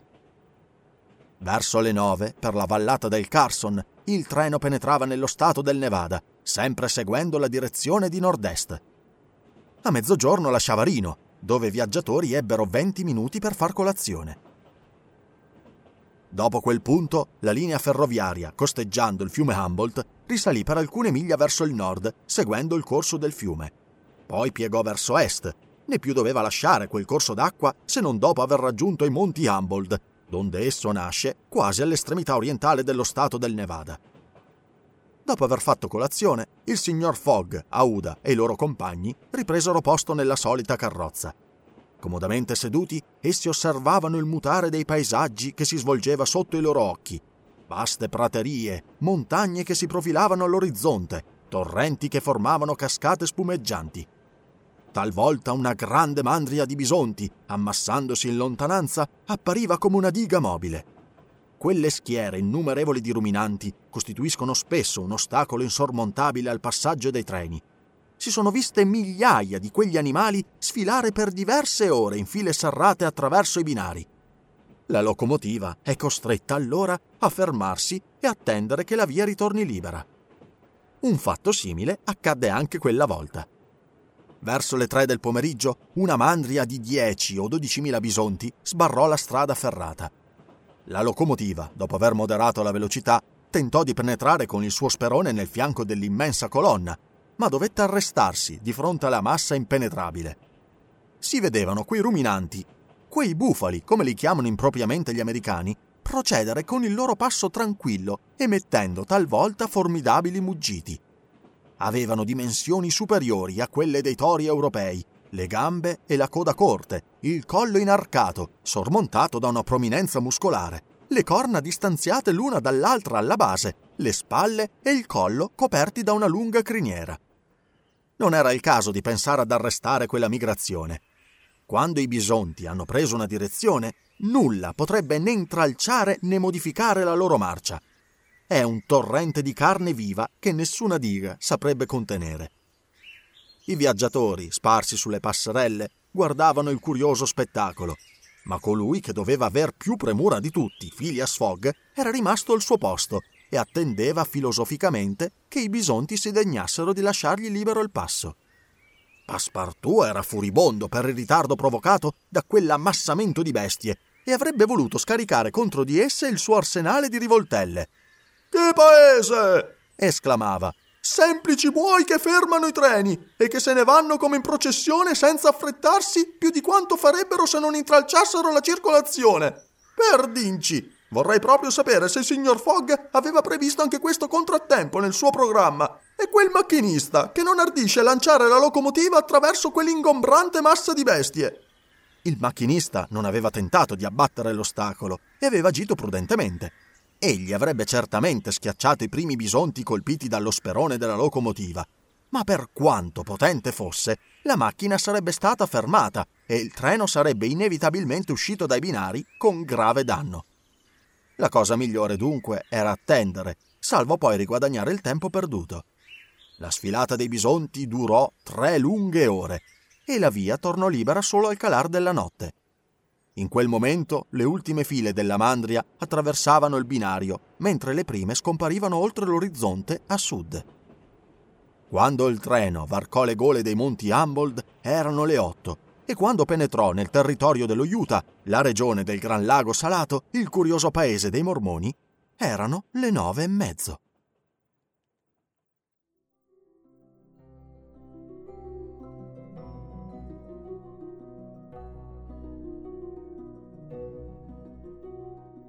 Capitolo 27 Passepartout segue, alla velocità di 20 miglia all'ora, un corso di storia mormona. Durante la notte dal 5 al 6 dicembre, il treno corse verso sud-est su uno spazio di circa 50 miglia, poi risalì di una distanza analoga verso nord-est, avvicinandosi al grande lago salato. Verso le 9 del mattino, Passepartout andò a prendere una boccata d'aria sulle passerelle. Il tempo era freddo, il cielo grigio, ma non nevicava più. Il disco del sole, ingrandito dalle brume, appariva come un'enorme moneta d'oro e Passepartout si occupava a calcolarne il valore in lire sterline, quando fu distolto da quell'utile lavoro dall'apparizione di un personaggio alquanto strano. Quel personaggio, che aveva preso il treno alla stazione di Elco, era un uomo di alta statura, bruno, con baffi neri, calze nere, cappello di seta nera, panciotto nero, pantaloni neri, cravatta bianca, guanti di pelle di cane si sarebbe detto un reverendo. Percorreva il treno da un'estremità all'altra, incollando sullo sportello di ciascuna carrozza un avviso scritto di suo pugno. Passepartout si avvicinò a uno dei cartellini e lesse che l'onorevole William Hitch, Elder, missionario mormone, approfittando della sua presenza sul treno numero 48, avrebbe tenuto dalle 11 a mezzogiorno nella carrozza numero 117 una conferenza sul mormonismo, invitando ad ascoltarla tutti i gentiluomini desiderosi di istruirsi. L'argomento della conferenza riguardava i misteri della religione dei santi dell'ultimo giorno. Ci andrò certamente, disse fra sé Passepartout il quale conosceva del mormonismo soltanto le usanze poligame, base della società mormona. La notizia si diffuse rapidamente per tutto il treno, che trasportava un centinaio di viaggiatori. Di questi, 30 circa, attratti dalla conferenza, occupavano alle 11 i sedili della carrozza numero 117. Passepartout figurava in prima fila tra i fedeli. Né il suo padrone né Fix avevano creduto opportuno scomodarsi all'ora fissata, William Hitch, Elder, si alzò e con voce irritata, come se fosse stato contraddetto anticipatamente, esclamò Io vi dico che John Smith è un martire, che suo fratello Hiram è un martire e che le persecuzioni del governo dell'Unione contro i profeti faranno un martire anche di Brigham Young. Chi oserebbe sostenere il contrario? Nessuno si arrischiò a contraddire il missionario, la cui esaltazione contrastava stranamente con il suo aspetto tranquillo. Ma indubbiamente la sua collera si spiegava con il fatto che il mormonismo era, in quel momento, sottoposto a dure prove. Il governo degli Stati Uniti era da poco riuscito, non senza fatica, a domare quei fanatici indipendenti. Si era impadronito dello Utah e lo aveva sottomesso alle leggi dell'Unione, dopo aver imprigionato Brigham Young sotto l'accusa di ribellione e di poligamia. Da allora i discepoli del profeta raddoppiavano i loro sforzi e in attesa di agire resistevano con le parole alle pretese del congresso. Come si vede, William Hitchelder cercava proseliti persino in ferrovia. Egli cominciò a narrare, ravvivando il suo racconto con scatti di voce e violenza di gesti, la storia del mormonismo fin dai tempi biblici come in Israele un profeta mormone della tribù di Giuseppe pubblicasse gli annali della nuova religione e li lasciasse in eredità a suo figlio Morom. Come molti e molti secoli dopo, una traduzione di quel libro prezioso, scritto in caratteri egizi, fosse stata fatta da Joseph Smith Jr., agricoltore dello stato del Vermont, il quale si rivelò profeta mistico nel 1825 come infine un messaggero celeste gli apparisse in una foresta luminosa e gli consegnasse gli annali del Signore. In quel momento alcuni ascoltatori, poco interessati dal racconto retrospettivo del missionario, lasciarono la carrozza. William Hitch però, proseguendo, narrò come Smith Jr., riunendo suo padre, i suoi due fratelli e alcuni discepoli, fondò la religione dei santi dell'ultimo giorno, religione che, adottata non solo in America, ma in Inghilterra, in Scandinavia e in Germania, conta tra i suoi fedeli molti artigiani e anche numerose persone che esercitano professioni liberali. Di come una colonia venne fondata nell'Ohio, come fu costruito un tempio con la spesa di 200.000 dollari e come fu fondata la città di Kirkland, come Smith divenne un audace banchiere e ricevette da un semplice custode di mummie un papiro contenente una narrazione scritta di pugno da Abramo e da altri celebri egizi. Poiché l'esposizione diventava piuttosto lunga, le file degli ascoltatori andavano diradandosi sempre di più e il pubblico si ridusse a una ventina di persone. Ma l'Elder, senza preoccuparsi di quelle diserzioni, raccontò con ricchezza di particolari come Joe Smith fece bancarotta nel 1837, come gli azionisti della sua banca rovinati gli spalmarono catrame sul corpo e lo rotolarono fra le piume, come alcuni anni dopo egli fu ritrovato, più onorabile e più onorato che mai, a Independence nel Missouri, capo di una fiorente comunità, la quale contava non meno di 3.000 discepoli, e che allora, perseguitato dall'odio dei pagani, egli dovette fuggire nel far west americano. Rimanevano allora solo dieci ascoltatori, e tra essi l'onesto Passepartout, il quale era tutto orecchi. Fu così che imparò come dopo lunghe persecuzioni Smith riapparisse nell'Illinois e fondasse nel 1839 sulle rive del Mississippi Nauvoo la Belle, la cui popolazione arrivò fino a 25.000 abitanti come Smith ne divenisse sindaco, giudice supremo e generale capo, come nel 1843 egli ponesse la sua candidatura alla presidenza degli Stati Uniti e come, infine, attirato in un agguato a Carthage, fosse gettato in carcere e ammazzato da una banda di uomini mascherati. A questo punto della conferenza, Passepartout era assolutamente solo nella carrozza. L'Elder, guardandolo negli occhi, affascinandolo con la sua eloquenza, gli ricordò che due anni dopo l'assassinio di Smith, il suo successore, il profeta ispirato Birgham Young, abbandonando Nauvoo, andò a stabilirsi sulla sponda del lago Salato e là, su quel meraviglioso territorio, in mezzo a quella fertile contrada, sulla strada degli emigranti che attraversavano lo Utah per recarsi in California, la nuova colonia, in virtù dei principi poligamici del mormonismo, raggiunse un'enorme estensione. Ed ecco perché, soggiunse William Hitch, la gelosia del congresso si è rivolta contro di noi. Ecco perché i soldati dell'Unione hanno calpestato il suolo dello Utah. Ecco perché il nostro capo, il profeta Brigham Young, è stato imprigionato contro ogni giustizia. Cederemo noi alla forza? Mai! Scacciati dal Vermont, scacciati dall'Illinois, scacciati dall'Ohio, scacciati dal Missouri, scacciati dallo Utah noi troveremo qualche altro territorio indipendente sul quale pianteremo le nostre tende. E voi, mio fedele, soggiunse l'Elder, fissando sull'unico suo ascoltatore uno sguardo corrucciato, pianterete la vostra all'ombra della nostra bandiera? No! rispose arditamente Passepartout, il quale fuggì a sua volta, lasciando l'individuo a predicare nel deserto. Durante quella conferenza il treno aveva proceduto rapidamente e verso le dodici e mezzo toccava l'estremità nord-occidentale del Gran Lago Salato. Di là si poteva abbracciare su un vasto perimetro l'aspetto di quel mare interno che porta anche il nome di Mar Morto e nel quale si getta un Giordano d'America. Lago meraviglioso, inquadrato da belle rocce selvagge, ad ampi strati, incrostate di sale bianco, superbo specchio d'acqua che in passato occupava uno spazio più considerevole ma con il passare del tempo le sue sponde, salendo a poco a poco, ne hanno ridotto la superficie, aumentandone la profondità. Il lago salato, lungo circa 70 miglia, largo 35, si estende 3800 piedi al di sopra del livello del mare. Assai diverso dal lago Asfaltide, la cui depressione raggiunge i 1200 piedi sotto il livello del mare. La sua salsedine è considerevole e le sue acque tengono in soluzione materia solida per un quarto del loro peso. Il loro peso specifico è di 1170, mentre quello dell'acqua distillata è di 1000. Perciò i pesci non vi possono vivere. Quelli che trasportarono il Giordano, il Weber e altri crick vi periscono in breve. Ma non è vero che la densità delle sue acque sia tale che un uomo non vi possa affondare. Intorno al lago la campagna era meravigliosamente coltivata, perché i mormoni si intendono di lavori agricoli. Ranch e corral per animali domestici, campi di grano, di mais, di sorgo, praterie lussureggianti, dovunque siepi di rose selvatiche, boschetti di acace e di euforbie. Tale sarebbe stato l'aspetto di quella regione sei mesi più tardi, ma in quel momento il suolo era lievemente incipriato da un leggero strato di neve. Alle due i viaggiatori scendevano alla stazione di Ogden.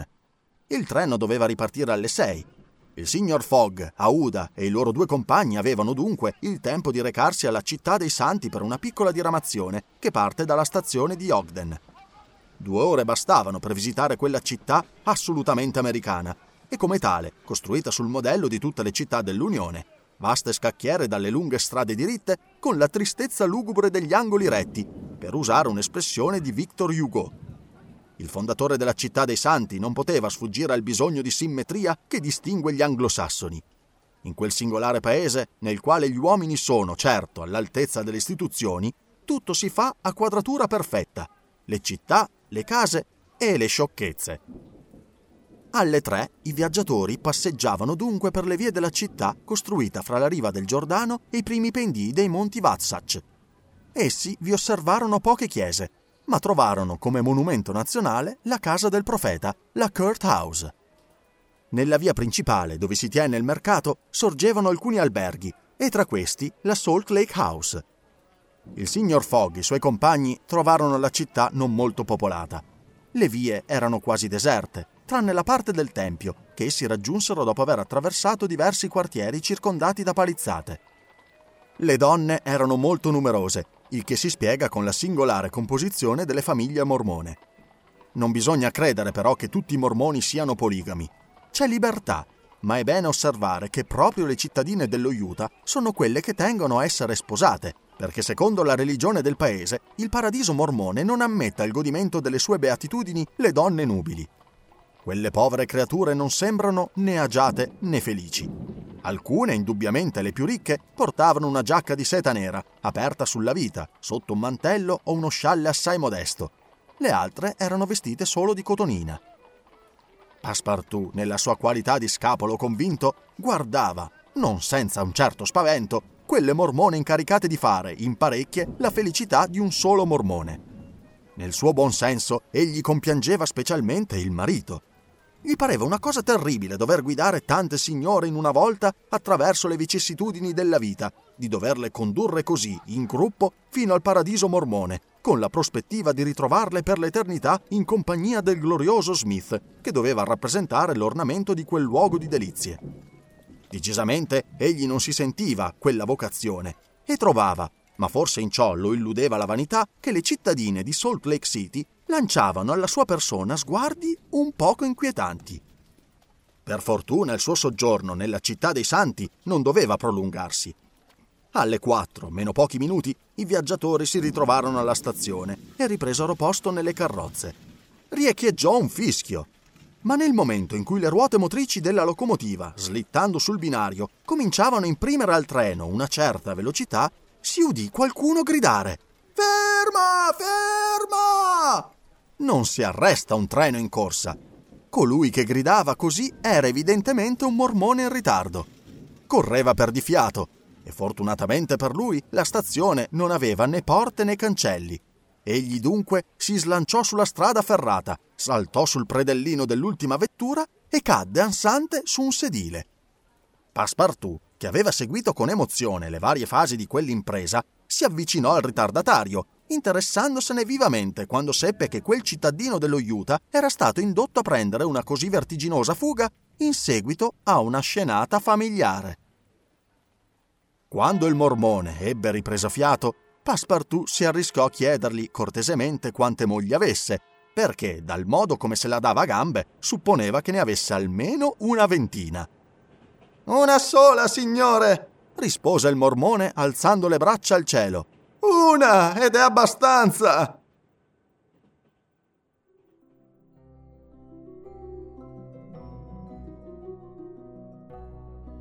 Hello, it is Ryan, and I was on a flight the other day playing one of my favorite social spin slot games on chumbacasino.com. I looked over the person sitting next to me, and you know what they were doing? They were also playing Chumba Casino. Coincidence? I think not. Everybody's loving having fun with it. Chumba Casino is home to hundreds of casino style games that you can play for free anytime, anywhere, even at 30,000 feet. So sign up now at chumbacasino.com to claim your free welcome bonus. That's chumbacasino.com and live the Chumba life. No purchase necessary. VGW, void, prohibited by law. See terms and conditions 18 plus. With lucky landslots, you can get lucky just about anywhere. Dearly beloved, we are gathered here today to. Has anyone seen the bride and groom? Sorry, sorry, we're here. We were getting lucky in the limo and we lost track of time. No, Lucky Land Casino, with cash prizes that add up quicker than a guest registry. In that case, I pronounce you lucky. Play for free at LuckyLandSlots.com. Daily bonuses are waiting. No purchase necessary. Void where prohibited by law. 18 plus. Terms and conditions apply. See website for details. Capitolo 28 Passepartout non riesce a far comprendere il linguaggio della ragione. Il treno, lasciando il Gran Lago Salato e la stazione di Ogden, risalì per un'ora verso il nord fino al fiume Weber. In quel punto avevano percorso circa 900 miglia da San Francisco. Riprese quindi la direzione dell'est, attraverso le selve dei Monti Wasatch. In quella parte del territorio compresa fra i Wasatch e le montagne rocciose propriamente dette, gli ingegneri americani si sono trovati alle prese con le difficoltà più ardue.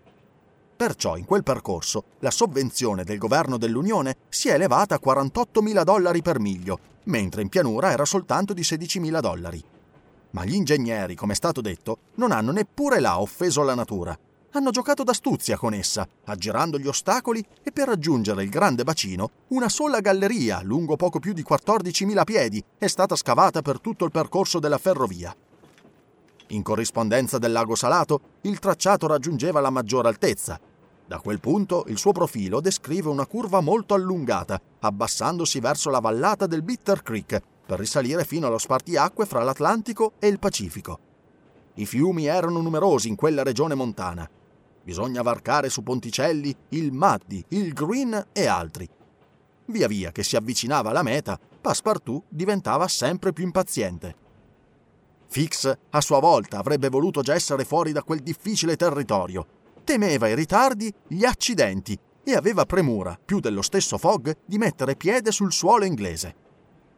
Alle 10 di sera il treno si fermava alla stazione di Fort Bridger, che lasciò quasi subito, e 20 miglia più in là entrava nello stato del Wyoming, l'antico Dakota, seguendo tutta la vallata del Bitter Creek, di dove scorre una parte delle acque che costituiscono il sistema idrografico del Colorado.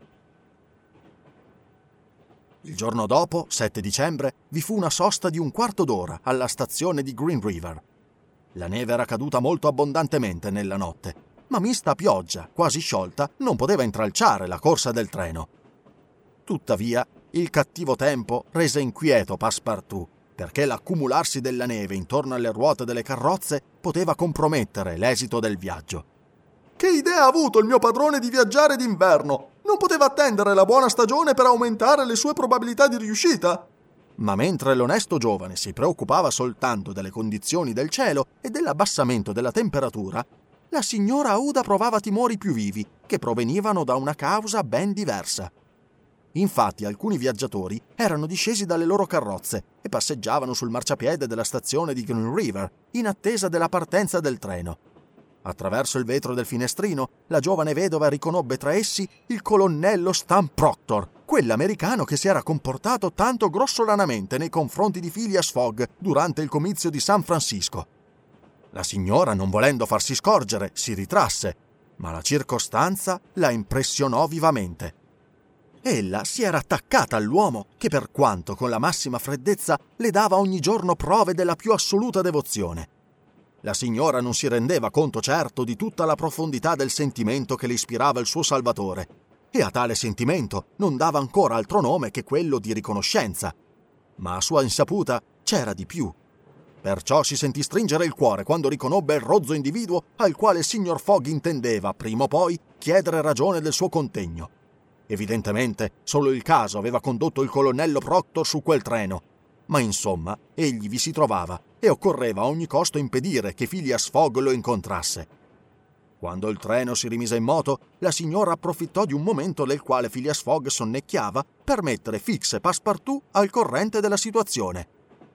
Quel Proctor è sul treno! esclamò Fix. Ebbene, state tranquilla, signora. Prima che abbia a che fare con il signor Fogg, bisognerà che se la sbrighi con me. Mi pare che in tutta quella faccenda i più gravi insulti li abbia ricevuti io. Inoltre, soggiunse Passepartout, mi incarico di servirlo io, per quanto colonnello sia quel signore. Signor Fix, riprese la signora Uda, il signor Fogg non lascerà ad alcuno l'incarico di vendicarlo. Egli lo ha già detto. È uomo da tornare in America per ritrovare il suo offensore. Se vede il colonnello Proctor, dunque, nessuno potrà impedire uno scontro che potrebbe avere risultati deplorevoli. Bisogna perciò che egli non lo veda. Avete ragione, rispose Fix.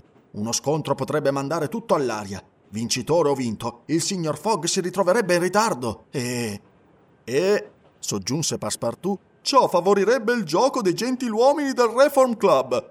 Fra quattro giorni saremo a New York Ebbene, se per quattro giorni il mio padrone non lascia il suo scompartimento, si può sperare che il caso non lo metta più di fronte a quel maledetto americano e noi sapremo bene impedirlo. La conversazione fu sospesa. Il signor Fogg si era destato e guardava la campagna attraverso il vetro macchiettato di neve. Più tardi, senza farsi udire né dalla signora né da Phileas Fogg, Passepartout disse all'ispettore: Vi battereste davvero per lui? Farei qualunque cosa per ricondurlo vivo in Europa, rispose semplicemente Fix con un tono che denotava una volontà implacabile.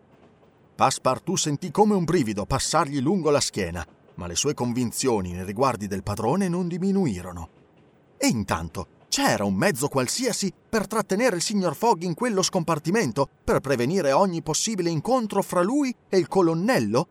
Non poteva essere una cosa impossibile, dato che Phileas Fogg era d'indole quieta e poco curiosa.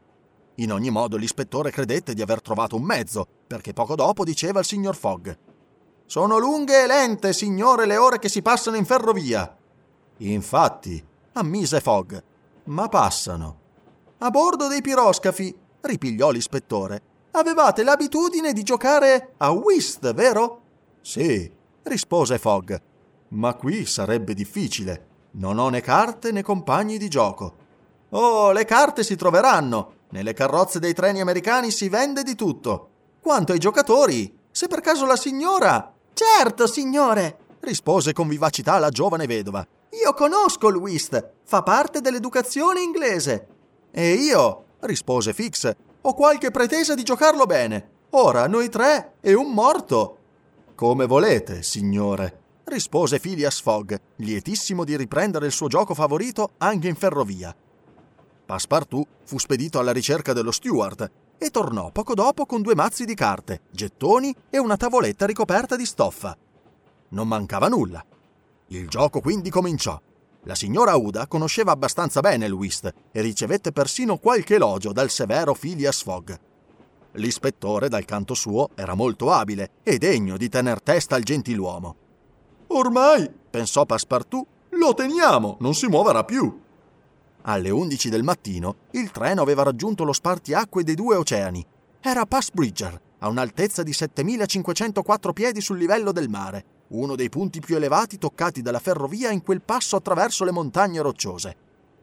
Dopo circa 200 miglia, i viaggiatori si sarebbero finalmente trovati sulle lunghe pianure che si estendevano fino all'Atlantico e che la natura ha reso tanto adatte alla costruzione della ferrovia.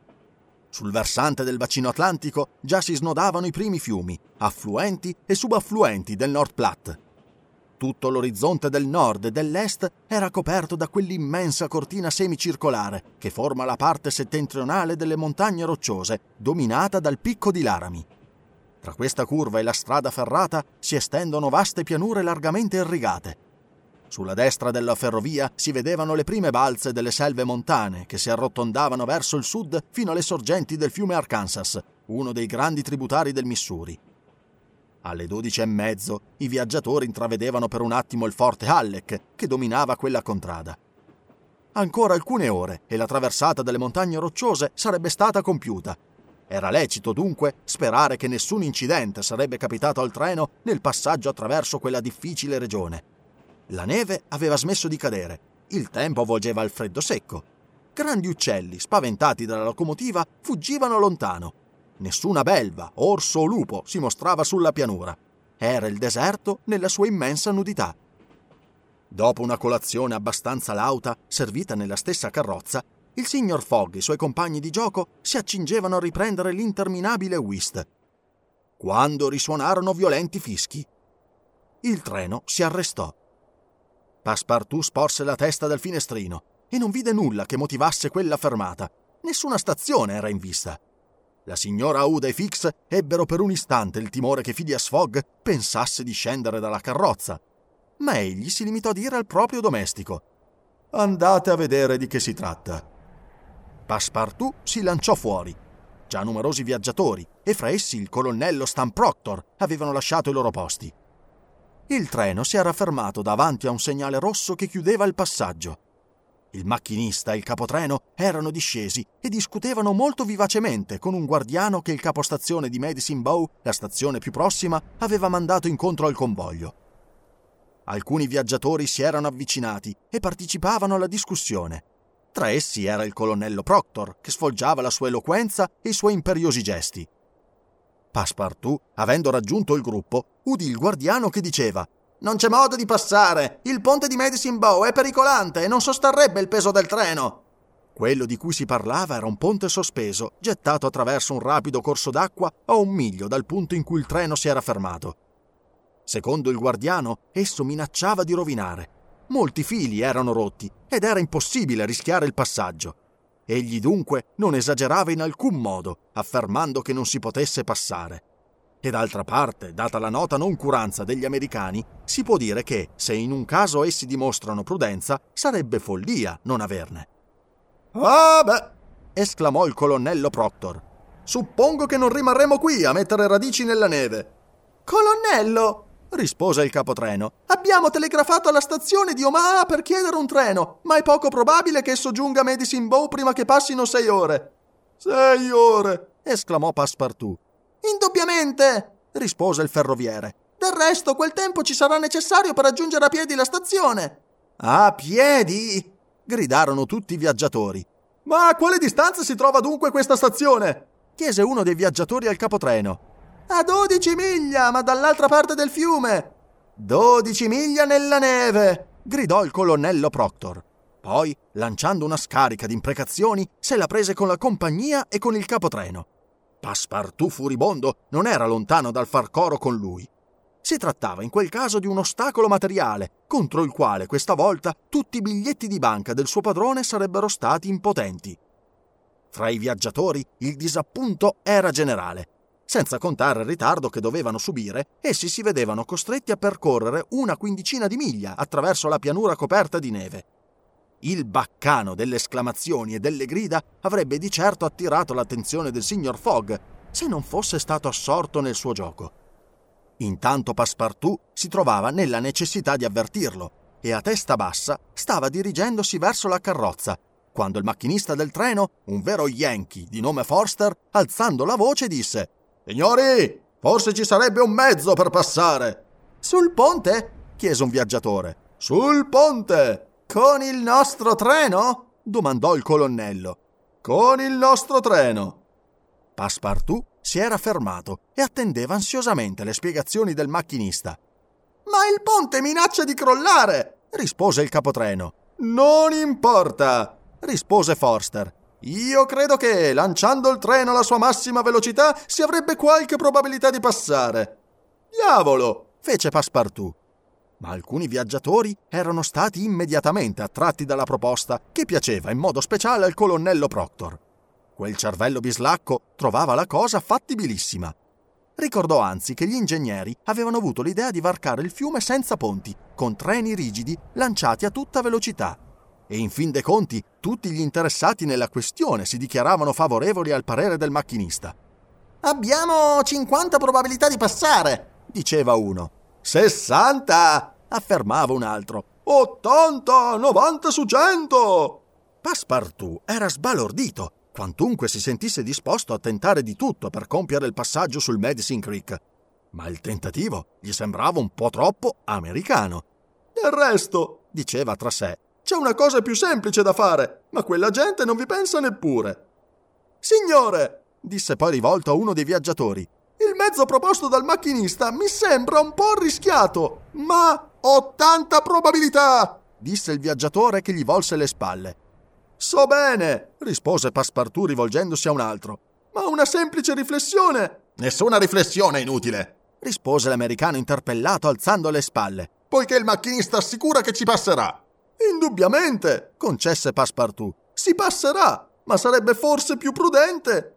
Cosa? Che cosa prudente? esclamò il colonnello Proctor, il quale diede d'un balzo nell'udire, per caso, quella parola. Ve l'hanno detto, a grande velocità, capite? A grande velocità! So, capisco, ripeteva Passepartout, al quale nessuno lasciava terminare la frase ma sarebbe, se non più prudente, già che la parola vi urta, almeno più naturale. Chi? Che? Che cosa? Che ha quello lì con il suo più naturale? Si gridò da tutte le parti. Il povero giovane non sapeva più da chi farsi ascoltare. Avete forse paura? gli chiese il colonnello Proctor.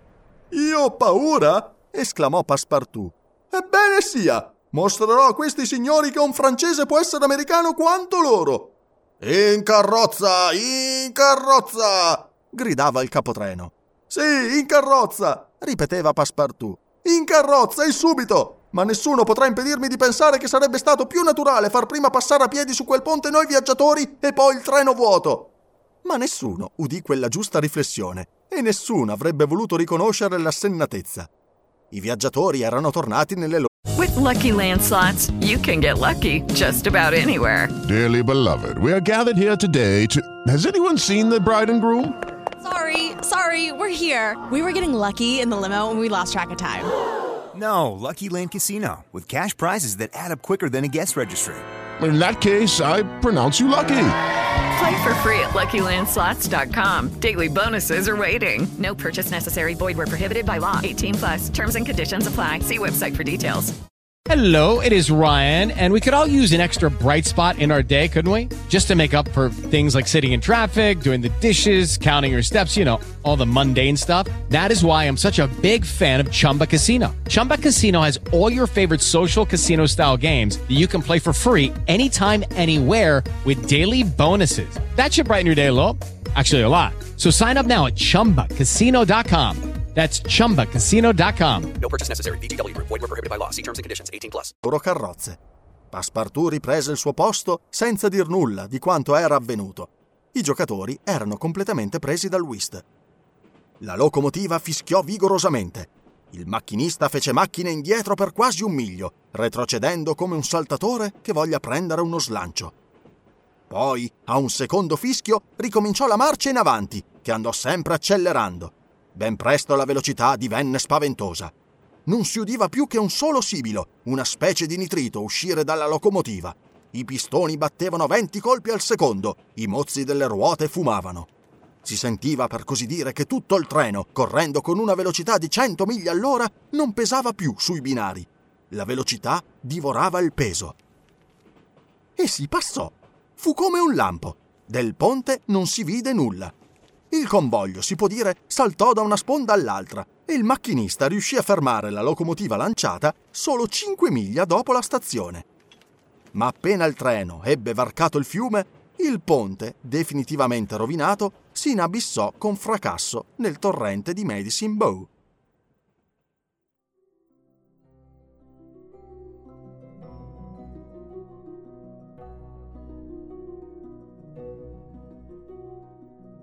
Capitolo 29 Vari incidenti che capitano soltanto sulle ferrovie dell'Unione.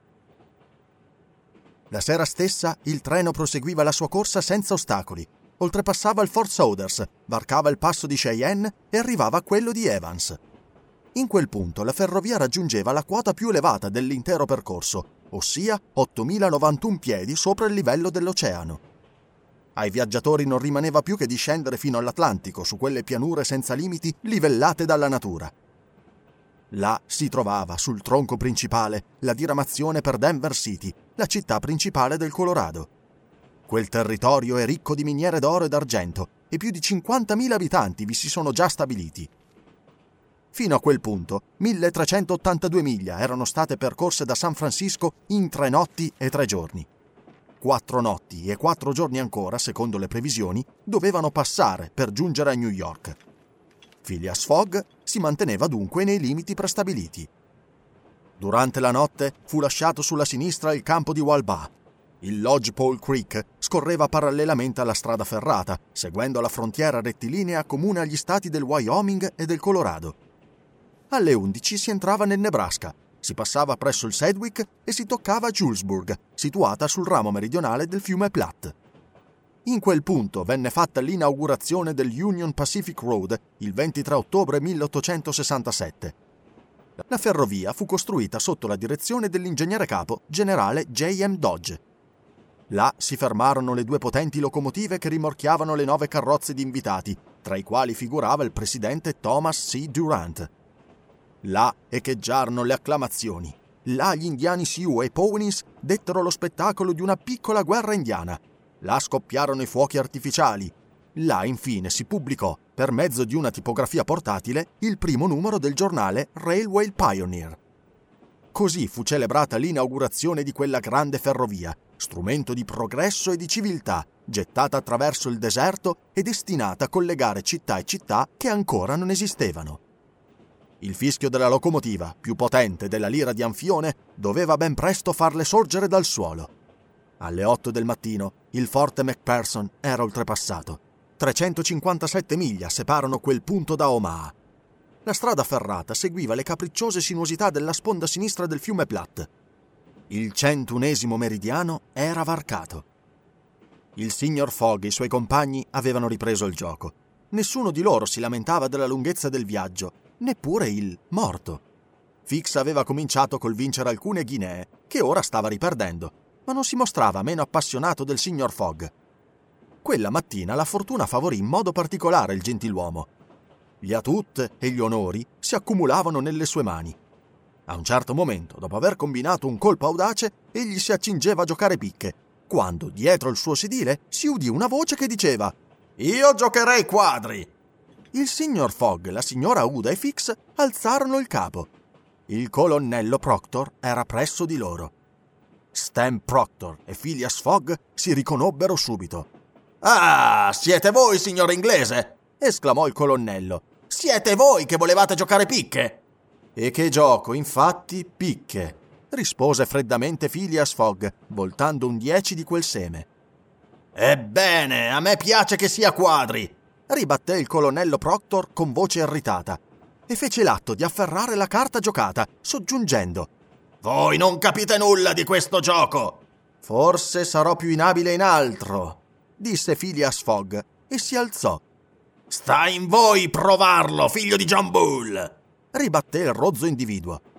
La signora Auda era impallidita. Tutto il sangue le affluiva al cuore. Aveva afferrato il braccio di Phileas Fogg, che la respinse lievemente. Passepartout era pronto a lanciarsi sull'americano, che guardava il suo avversario con l'aria più insolente del mondo. Ma Fix si era alzato e diceva, muovendo verso il colonnello Proctor, Voi dimenticate che dovete rendere conto a me, signore, perché mi avete non solo offeso, ma colpito. Signor Fix, disse Phileas Fogg, vi chiedo scusa, ma questa faccenda riguarda me soltanto. Il colonnello, affermando che ho avuto torto a giocare picche, mi ha fatto una nuova offesa, della quale mi renderà ragione. Quando e dove vorrete? rispose l'americano, e con l'arma che più vi piacerà. La signora Uda tentò invano di trattenere il signor Fogg. L'ispettore cercò, senza riuscirvi, di caricarsi della questione. Passepartout voleva gettare il colonnello dal finestrino, ma un cenno del padrone lo fermò. Phileas Fogg lasciò la carrozza e l'americano lo seguì sulla passerella. Signore, disse Phileas Fogg al suo avversario, io ho molta premura di tornare in Europa e un ritardo qualunque pregiudicherebbe molto i miei interessi. E che me ne importa? rispose il colonnello Proctor. Signore, rispose molto cortesemente Phileas Fogg, dopo il nostro incontro a San Francisco, io mi ero proposto di venirvi a cercare in America, appena sbrigati gli affari che mi chiamano sul vecchio continente. Veramente? Volete darmi appuntamento fra sei mesi? Perché non fra sei anni? Dico sei mesi, ribatté il signor Fogg, e sarò puntuale all'appuntamento. Storie! esclamò Stan Proctor. Subito o niente? E sia, rispose Fogg. Andate a New York? No. A Chicago? No. A Omaha? A voi poco importa. Conoscete Plum Creek? No, rispose il signor Fogg. È la prossima stazione. Il treno vi giungerà fra un'ora e vi si fermerà dieci minuti. In dieci minuti si possono ben scambiare alcuni colpi di rivoltella. Sia pure, rispose il signor Fogg. Mi fermerò a Plum Creek. E credo anche che vi resterete, soggiunse l'americano con inaudita insolenza. Chissà, signore, ribatté Fogg e tornò nella sua carrozza calmo come di consueto. Cominciò subito col rassicurare la signora Uda, dicendole che i fanfaroni non sono mai temibili. Poi pregò Fix di fargli da testimonio nello scontro che stava per aver luogo. L'ispettore non poté rifiutare. E Phileas Fogg prese il gioco interrotto, giocando picche con la calma più assoluta. Alle 11 il fischio della locomotiva annunciò che il treno si avvicinava alla stazione di Plum Creek. Il signor Fogg si alzò e, seguito da Fix, si recò sulla passerella. Passepartout lo accompagnava portando un paio di rivoltelle. La signora era rimasta nella carrozza, pallida come una morta. In quel momento la porta dell'altra carrozza si aprì e il colonnello Proctor apparve sulla passerella, seguito dal suo testimone, uno Yankee del suo stampo. Ma nel momento in cui i due avversari stavano per scendere, il capotreno accorse e gridò: Non si scende, signori! E perché? chiese il colonnello. Abbiamo 20 minuti di ritardo e il treno non si ferma! Ma io devo battermi con il signore! Mi dispiace, rispose il ferroviere. Ma ripartiamo immediatamente! Ecco la campana che suona! La campanella infatti suonava e il treno si rimise in movimento.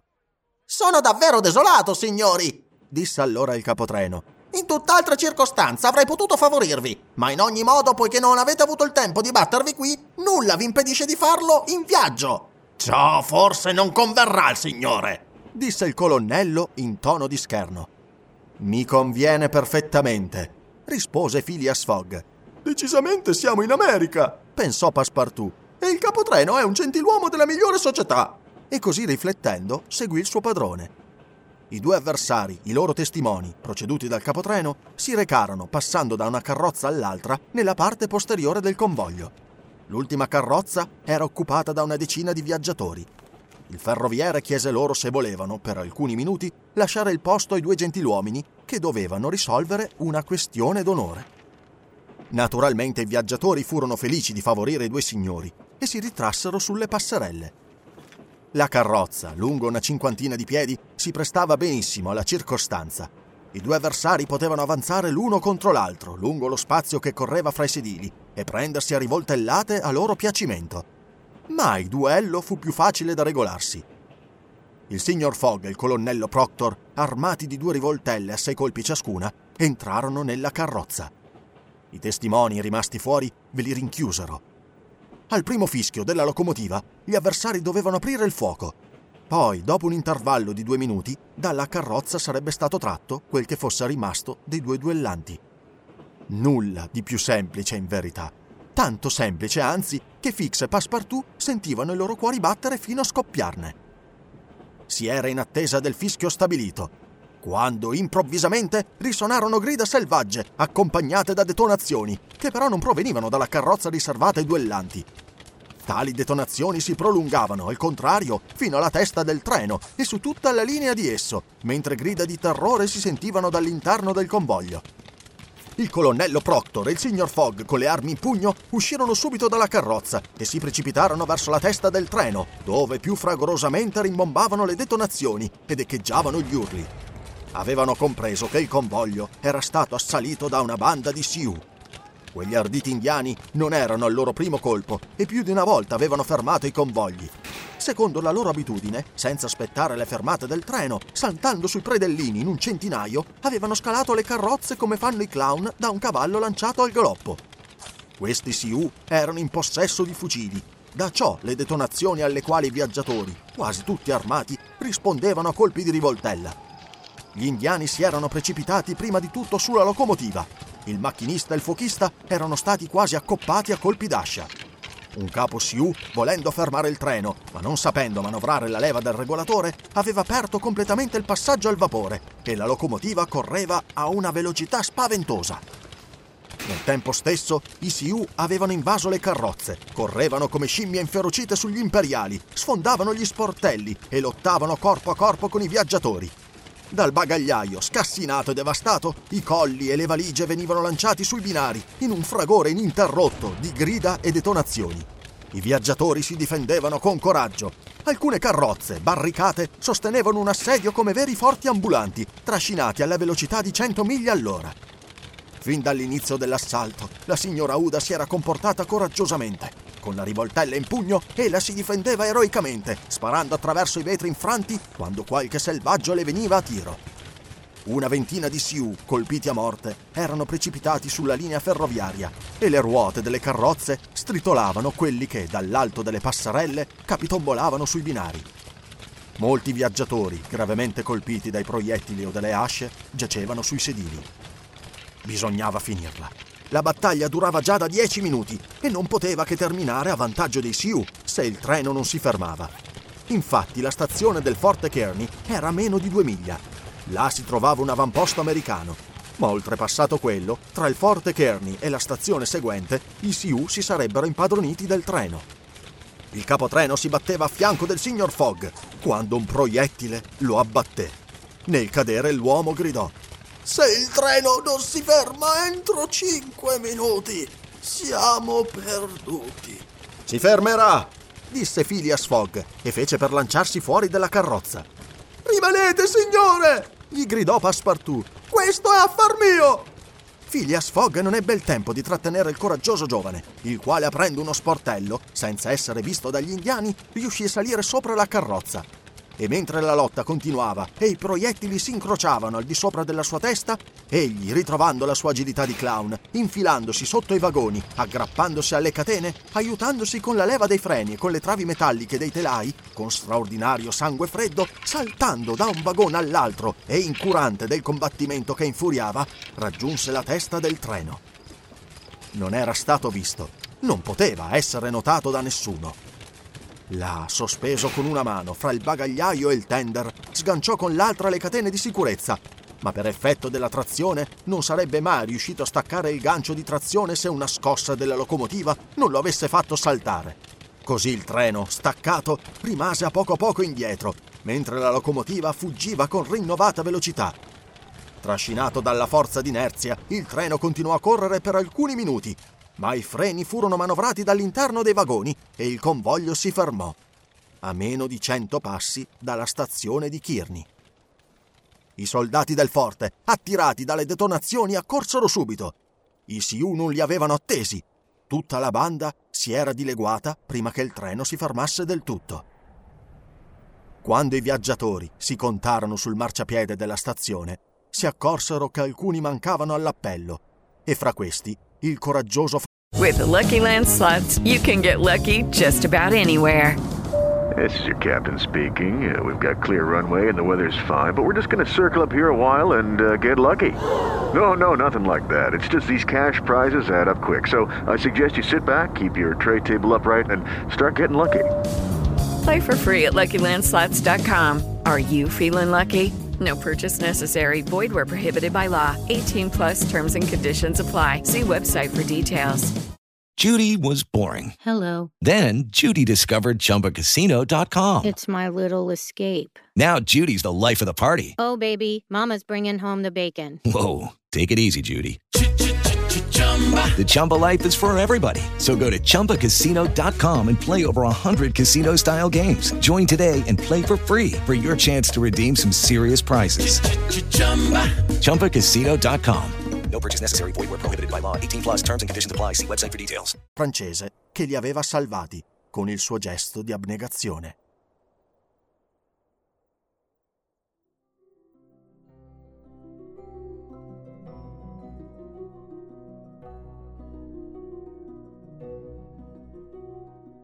Capitolo 30 Phileas Fogg compie semplicemente il proprio dovere. Tre viaggiatori, compreso Passepartout, erano scomparsi. Erano rimasti uccisi nella lotta? Erano prigionieri dei Sioux? Non si poteva ancora saperlo. I feriti erano parecchi, ma nessuno di essi era stato colpito mortalmente. Tra i più gravi era il colonnello Proctor, che si era battuto da valoroso e che era stato colpito da un proiettile all'inguine.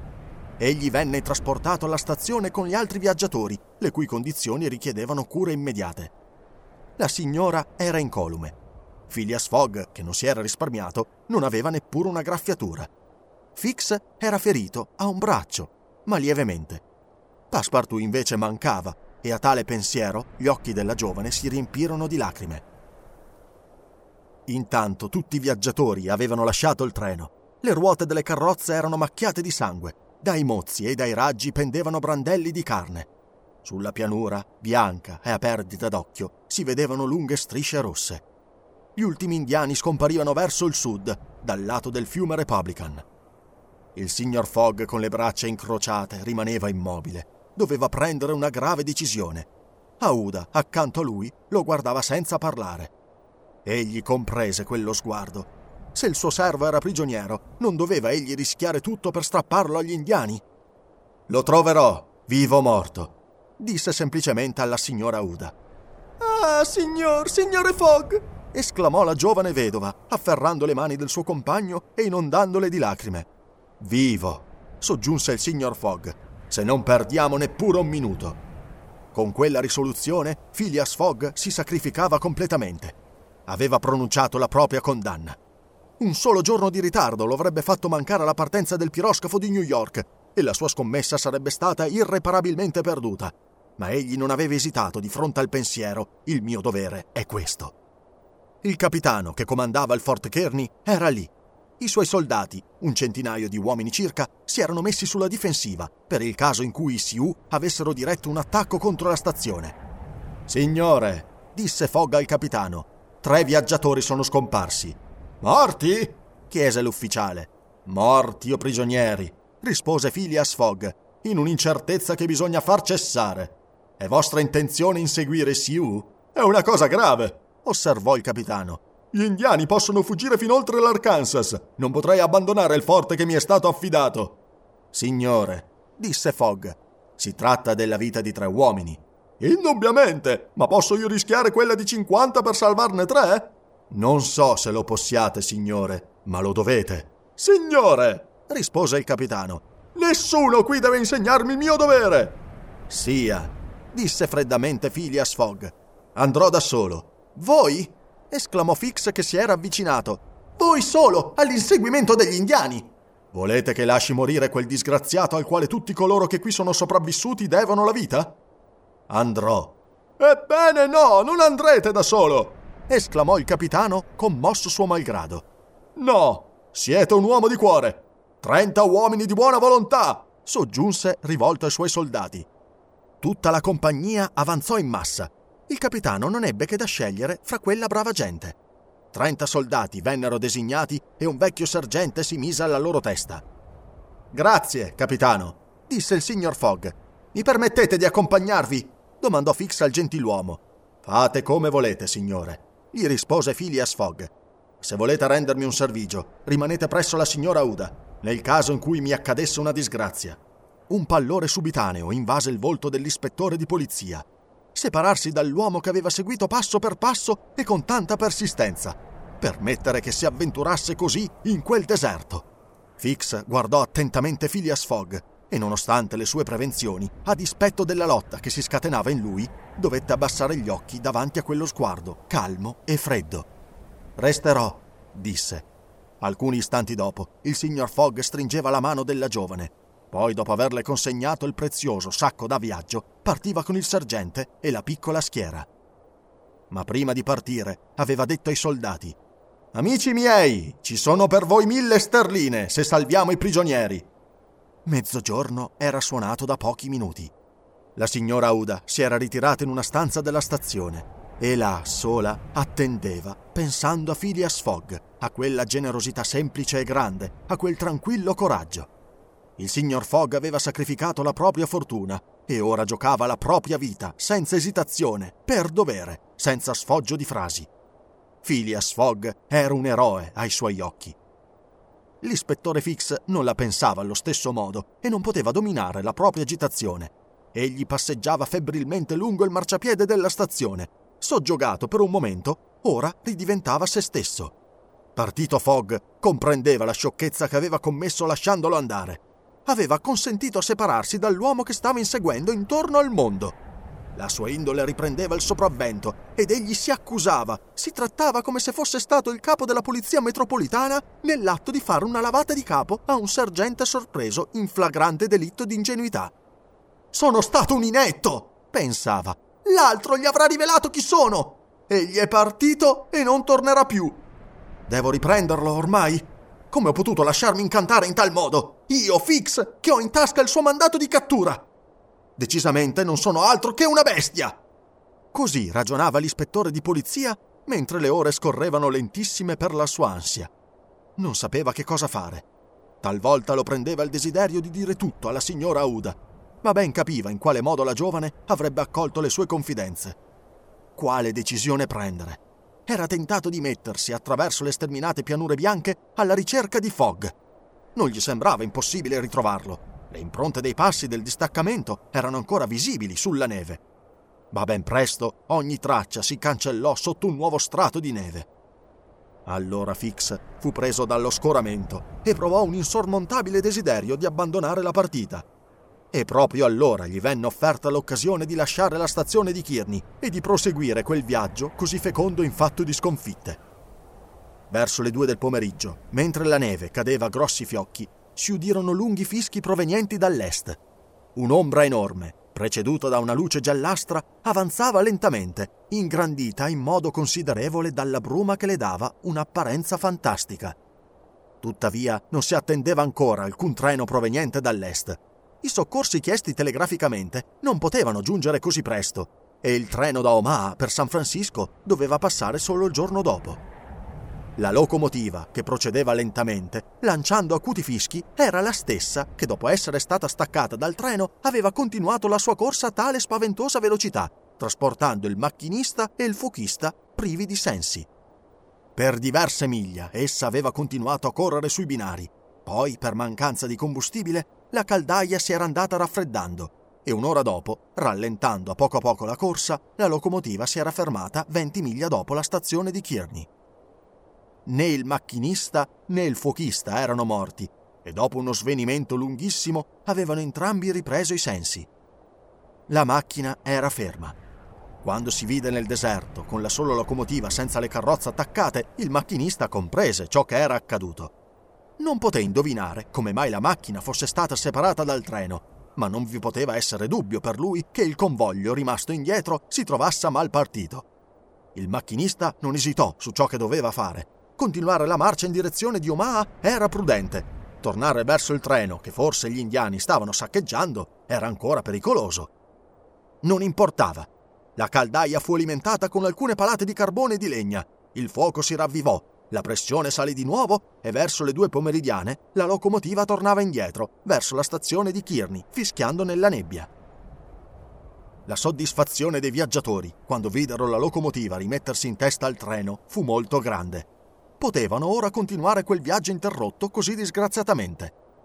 All'arrivo della macchina, la signora Uda era uscita dalla stazione e rivolgendosi al capotreno chiese Partite! Immediatamente, signora! Ma i prigionieri, i nostri disgraziati compagni! Non posso interrompere il servizio, rispose il ferroviere. Abbiamo già tre ore di ritardo. E quando passerà l'altro treno proveniente da San Francisco? Domani sera, signora. Domani sera? Sarà troppo tardi. Bisogna attendere! È impossibile! ribatté il capotreno. Se volete partire, salite in vettura! Non partirò! rispose la giovane. Fix aveva udito il dialogo. Poco prima, quando ogni mezzo di locomozione gli mancava, egli era deciso a lasciare Kearney. Ma ora che il treno era lì, pronto a riprendere la corsa, ed egli non aveva altro da fare che risalire in carrozza, una forza irresistibile lo tratteneva. Quel marciapiede della stazione gli bruciava i piedi eppure non poteva lasciarlo. La lotta ricominciava in lui. Il livore dell'insuccesso lo soffocava. Egli voleva lottare fino all'ultimo. Intanto i viaggiatori e alcuni feriti, tra i quali il colonnello Proctor, che era in gravi condizioni, avevano ripreso posto nelle carrozze. Si udivano i brontolii della caldaia surriscaldata e il vapore sfuggire dalle valvole. Il macchinista fischiò, il treno si mise in moto e in breve scomparve mescolando gli sbuffi bianchi del suo fumo ai turbini di neve. L'ispettore Fix era rimasto. Passarono alcune ore. Il tempo era molto cattivo, il freddo acutissimo. Fix, seduto su una panchina della stazione, rimaneva immobile. Si sarebbe potuto credere che dormisse. La signora Uda, nonostante le raffiche di neve, lasciava frequentemente la stanza che era stata messa a sua disposizione e andava all'estremità del marciapiede, cercando di vedere attraverso la tempesta di neve, volendo penetrare quella bruma che restringeva l'orizzonte intorno a lei, con le orecchie tese a tutti i rumori che le pareva di udire. Nulla. Rientrava allora, tutta intirizzita, per tornare dopo pochi minuti a guardare, e sempre inutilmente. Scese la sera il piccolo distaccamento non tornava. Dov'era a quell'ora? Aveva potuto raggiungere gli indiani? C'era stata lotta o quei soldati, smarriti nella nebbia, erravano senza meta? Il capitano del forte Kearney era molto inquieto, quantunque cercasse di non far trapelare la propria preoccupazione. Venne la notte. La neve cadde con minore abbondanza, ma l'intensità del freddo aumentò. La neve cadde con minore abbondanza. Lo sguardo più intrepido non avrebbe considerato senza spavento quell'oscura immensità. Un silenzio assoluto regnava sulla pianura. Né il volo di un uccello, né il passo di una belva turbavano quella calma infinita. Per tutta quella notte la signora Uda, con la mente piena di sinistri presentimenti, il cuore colmo d'angoscia, errò sul limite della prateria. La sua fantasia la trasportava lontano e le mostrava mille pericoli. Non si potrebbe esprimere ciò che soffrì durante quelle lunghe ore. Fix era sempre immobile al medesimo posto, ma neppure lui dormiva. A un certo momento un uomo gli si era avvicinato, gli aveva anche parlato, ma l'ispettore lo aveva mandato via, dopo aver risposto alle sue parole con un cenno negativo. La notte trascorse così. All'alba il disco semispento del sole si levò su un orizzonte nebbioso. Tuttavia la portata dello sguardo si poteva estendere a una distanza di due miglia. Phileas Fogg e il distaccamento di soldati si erano diretti verso il sud. Il sud appariva assolutamente deserto. Erano le sette del mattino. Il capitano, estremamente preoccupato, non sapeva quale decisione prendere. Doveva mandare un secondo distaccamento in soccorso del primo? Doveva sacrificare nuovi uomini con così scarse possibilità di salvare quelli che erano già stati sacrificati? La sua esitazione non durò a lungo. Chiamato con un gesto un tenente, gli stava ordinando di compiere una ricognizione verso sud, quando rimbombarono alcune detonazioni. Era un segnale? I soldati si lanciarono fuori dal forte e a mezzo miglio di distanza scorsero una piccola schiera che tornava in buon ordine. Il signor Fogg marciava in testa e accanto lui Passepartout e gli altri due viaggiatori strappati dalle mani dei Sioux. C'era stata battaglia, dieci miglia a sud di Kearney.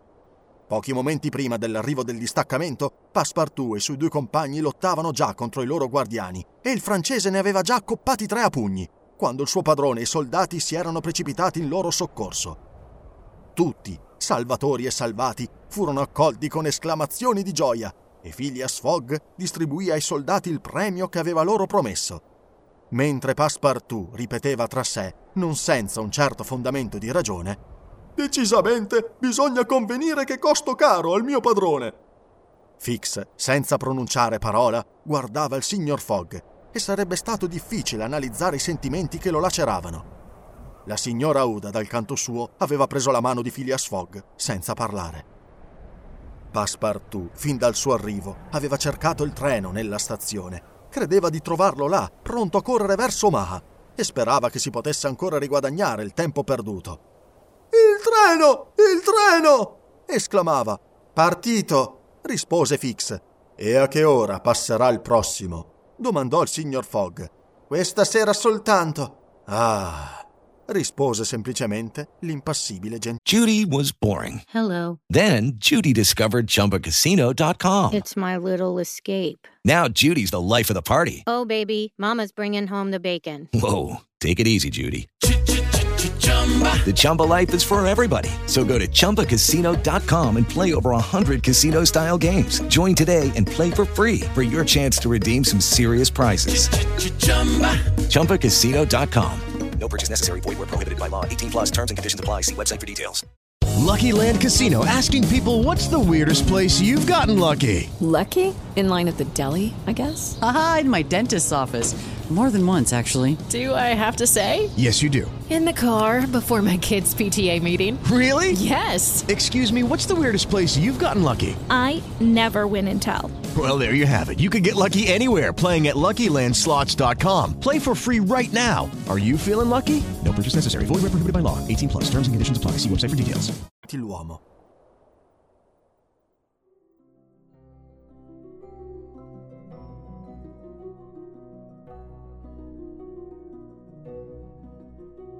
Capitolo 31 L'ispettore Fix prende molto seriamente a cuore gli interessi di Phileas Fogg. Phileas Fogg era in ritardo di 20 ore. Passepartout, causa involontaria di quel ritardo, era disperato. Aveva rovinato il suo padrone. In quel momento l'ispettore si avvicinò al signor Fogg e gli chiese: Con tutta serietà, signore, avete premura? Serissimamente, affermò Phileas Fogg. Insisto, riprese Fix. Avete interesse a trovarvi a New York il giorno 11 prima delle 9 di sera, ora della partenza del piroscafo per Liverpool? Un interesse supremo. E se il vostro viaggio non fosse stato interrotto da quell'antacco di indiani, sareste arrivato a New York il giorno 11 di mattina? Sì, con 12 ore di anticipo sul piroscafo.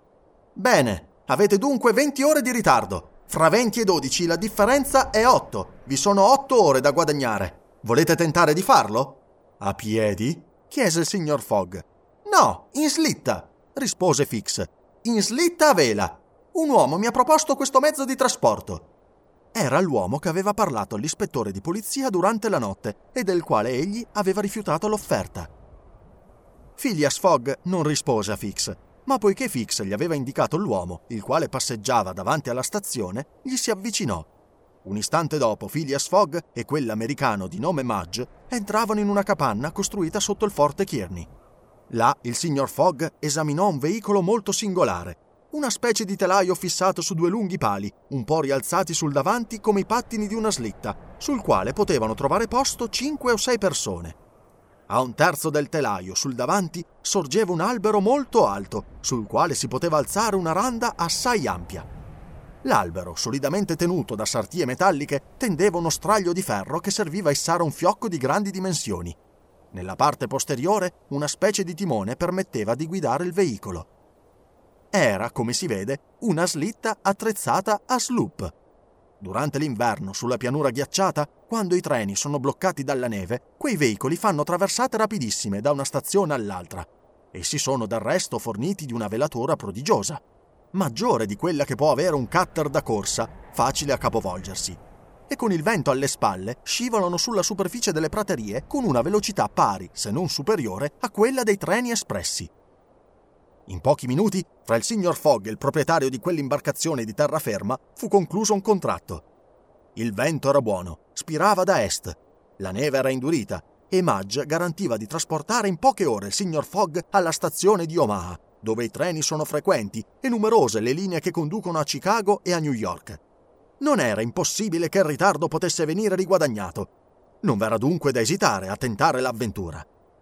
Il signor Fogg, non volendo esporre la signora Uda ai disagi di una traversata all'aria aperta, con quel freddo che la velocità avrebbe reso ancora più insopportabile, le propose di rimanere sotto la cura di Passepartout alla stazione di Kearney.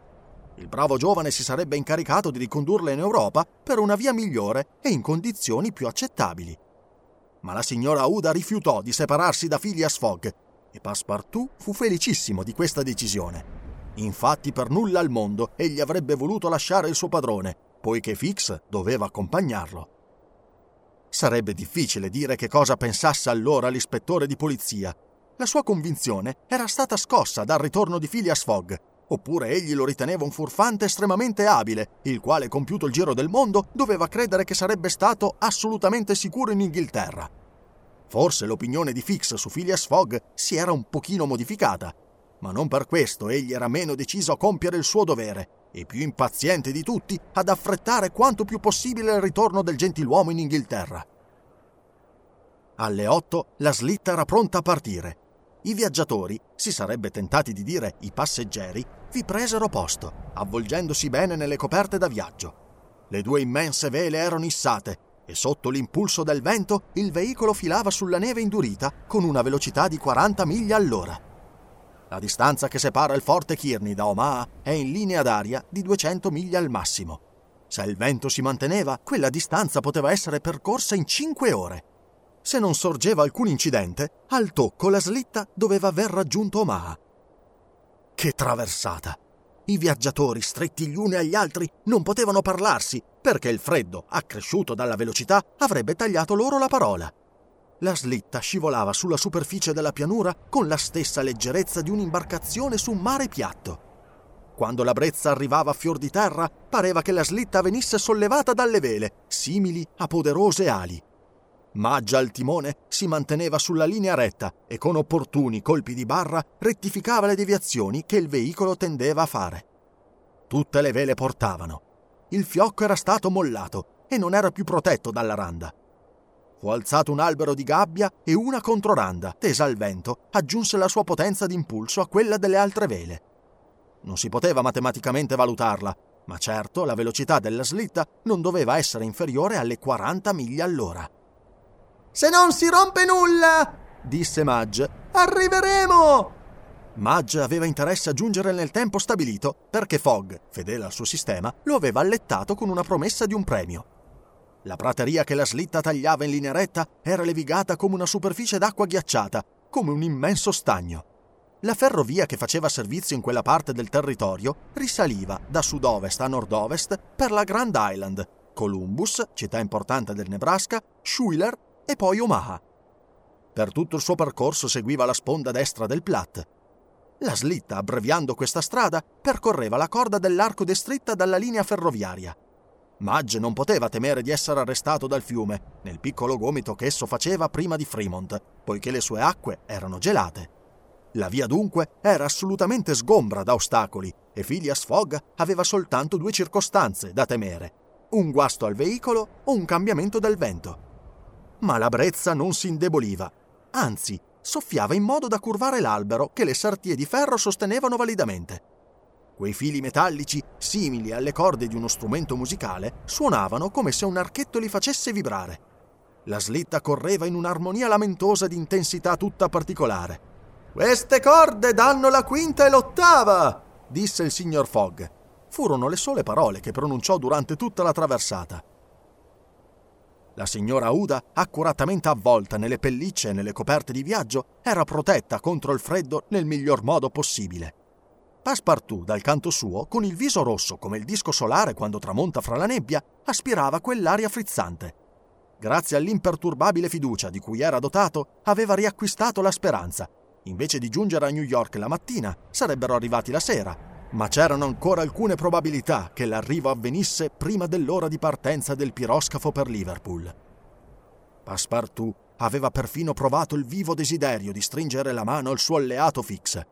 Non dimenticava che proprio l'ispettore aveva procurato la slitta a vela e per conseguenza l'unico mezzo di trasporto che si potesse avere per giungere a Omaha in tempo utile.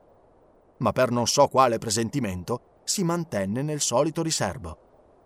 In ogni modo, una cosa che Passepartout non avrebbe mai dimenticata era il sacrificio che il signor Fogg aveva fatto, senza esitare, per strapparlo dalle mani dei Sioux. Solo per quello, Phileas Fogg aveva arrischiato la sua fortuna e la sua vita. Il suo cameriere non l'avrebbe dimenticato. Mentre ciascuno dei viaggiatori si abbandonava a pensieri così diversi, la slitta volava sull'immenso tappeto di neve. Se passava qualche fiume, affluente o subaffluente del Little Blue, nessuno se ne accorgeva. I campi e i corsi d'acqua scomparivano sotto un candore uniforme. La pianura era assolutamente deserta. Compresa tra l'Union Pacific Road e la diramazione che deve riunire Kearney a St. Joseph, essa formava come una grande isola disabitata. Non un villaggio, non una stazione e neanche un forte. Di tanto in tanto si vedeva passare come un lampo qualche albero sboglio, il cui bianco scheletro si contorceva sotto il vento. Talvolta stormi di uccelli selvatici si alzavano con un volo uniforme. Talvolta branchi di lupi di prateria, magri, affamati, spinti da un bisogno feroce, gareggiavano in velocità con la slitta. Allora Passepartout, con la rivoltella in pugno, si teneva pronto a far fuoco sui più vicini. Se qualche accidente avesse fermato la slitta, i viaggiatori, attaccati dai feroci carnivori, avrebbero corso un grandissimo rischio. Ma la slitta resisteva, non tardava ad acquistare vantaggio così che in breve il branco urlante rimaneva indietro. A mezzogiorno Madge riconobbe da alcuni indizi che attraversavano il corso gelato del Platte. Non disse nulla, ma era già sicuro che a 20 miglia da quel luogo avrebbero raggiunto la stazione di Omaha. E infatti non era ancora il tocco quando l'abile guida, abbandonando il timone, si lanciava sulle drizze delle vele e le ammainava tutte, mentre la slitta, trascinata sul suo slancio irresistibile, percorreva ancora mezzo miglio. Alla fine si fermò e Madge, indicando un insieme di tetti bianchi di neve, disse: Siamo arrivati! Arrivati, arrivati a quella stazione che per mezzo di numerosi treni è quotidianamente in comunicazione con l'est degli Stati Uniti. Passepartout e Fix erano saltati a terra e si sgranchivano le membra intorpidite. Essi aiutarono poi il signor Fogg e Aouda a scendere dalla slitta. Phileas Fogg regolò generosamente il conto con Mudge, al quale Passepartout strinse la mano come un amico, e tutti si diressero verso la stazione di Omaha. In quell'importante città del Nebraska termina la ferrovia del Pacifico propriamente detta, la quale mette in comunicazione il bacino del Mississippi con il Grande Oceano. Per andare da Omaha a Chicago, la ferrovia, sotto il nome di Chicago Rock Island Railroad, corre direttamente verso est, facendo il servizio di 50 stazioni. Un treno diretto era già pronto a partire. Phileas Fogg e i suoi compagni ebbero appena il tempo di precipitarsi in una carrozza. Non avevano visto niente di Omaha, ma Passepartout confessò a se stesso che non era il caso di rimpiangerlo, perché si trattava di ben altro che di vedere. Quel treno, con estrema rapidità, passò nello stato dell'Iowa, per Council Bluff, Des Moines e Iowa City. Durante la notte attraversava il Mississippi a Davenport e per Rock Island entrava nell'Illinois. Il giorno seguente, 10 dicembre, alle 4 del pomeriggio, arrivava a Chicago, già risorta dalle sue rovine e più che mai superbamente eretta sulle sponde del lago Michigan. 900 miglia dividono Chicago da New York. I treni non mancano a Chicago il signor Fogg passò rapidamente dall'uno all'altro. La svelta locomotiva del Pittsburgh Fort Wayne Chicago Railroad partì a tutta velocità, come se avesse compreso che l'egregio gentiluomo non aveva tempo da perdere. Il treno attraversò come un lampo lo stato dell'Indiana, dell'Ohio, della Pennsylvania, il New Jersey, passando per città dai nomi antichi, qualcuna delle quali aveva strade e linee tranviarie, ma non ancora case. Finalmente apparve Lazzon, e l'11 dicembre, alle 23.15 minuti, il treno si fermava nella stazione sulla riva destra del Cunard, altrimenti detta British and North American Royal Mail Packet Co. Il China, diretto a Liverpool, era partito da 45 minuti.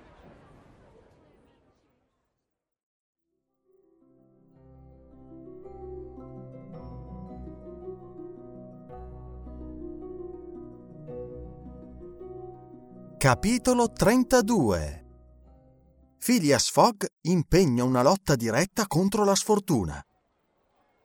Il piroscafo China, partendo, sembrava aver portato via con sé l'ultima speranza di Phileas Fogg. Infatti nessuna delle altre navi che fanno il servizio diretto fra l'America e l'Europa, né i transatlantici francesi, né i piroscafi della White Star Line, né quelli della compagnia Imman, né quelli della compagnia hamburghese, né altri potevano servire ai progetti di Fogg il Pereira della compagnia transatlantica francese, le cui magnifiche navi eguagliano in velocità e superano in comfort quelle di tutte le altre linee, senza eccezioni, partivano solo due giorni dopo, il 14 dicembre. E del resto, come quelli della compagnia hamburghese, il piroscafo non andava direttamente a Liverpool o a Londra, ma alle Havre, e quella traversata supplementare dalle Havre a Southampton avrebbe annullato gli ultimi sforzi di Phileas Fogg, causandogli un nuovo ritardo.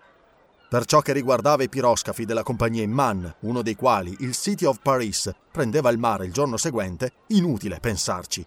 Quelle navi, adatte specialmente al trasporto degli emigranti, hanno macchine deboli, navigano tanto a vela quanto a vapore e la loro velocità è media. Nella traversata da New York all'Inghilterra, esse impiegavano più tempo di quanto ne rimanesse Phileas Fogg per vincere la sua scommessa. Di tutto ciò il gentiluomo si rese perfettamente conto, consultando il suo Bradshaw, che gli indicava giorno per giorno i movimenti della navigazione transoceanica. Passepartout si sentiva annientato. Aver perduto il piroscafo per 45 minuti era un colpo mortale. Colpa sua, che invece di aiutare il padrone non aveva fatto altro che seminare ostacoli sulla sua strada. E quando ripensava a tutti gli incidenti del viaggio, quando faceva il conto delle somme spese in pura perdita e nel suo solo interesse, quando pensava che quell'enorme scommessa, con l'aggiunta delle considerevoli spese di quel viaggio diventato inutile, rovinava completamente il signor Fogg, copriva se stesso di ingiurie. Tuttavia il signor Fogg non gli rivolse alcun rimprovero e lasciando la banchina dei transatlantici disse queste sole parole. Domani ci penseremo. Venite. Il signor Fogg, la signora Aouda, Fix e Passepartout attraversarono l'Hudson nel Jersey City Ferryboat e salirono in una carrozza che li trasportò al St. Nicholas Hotel a Broadway.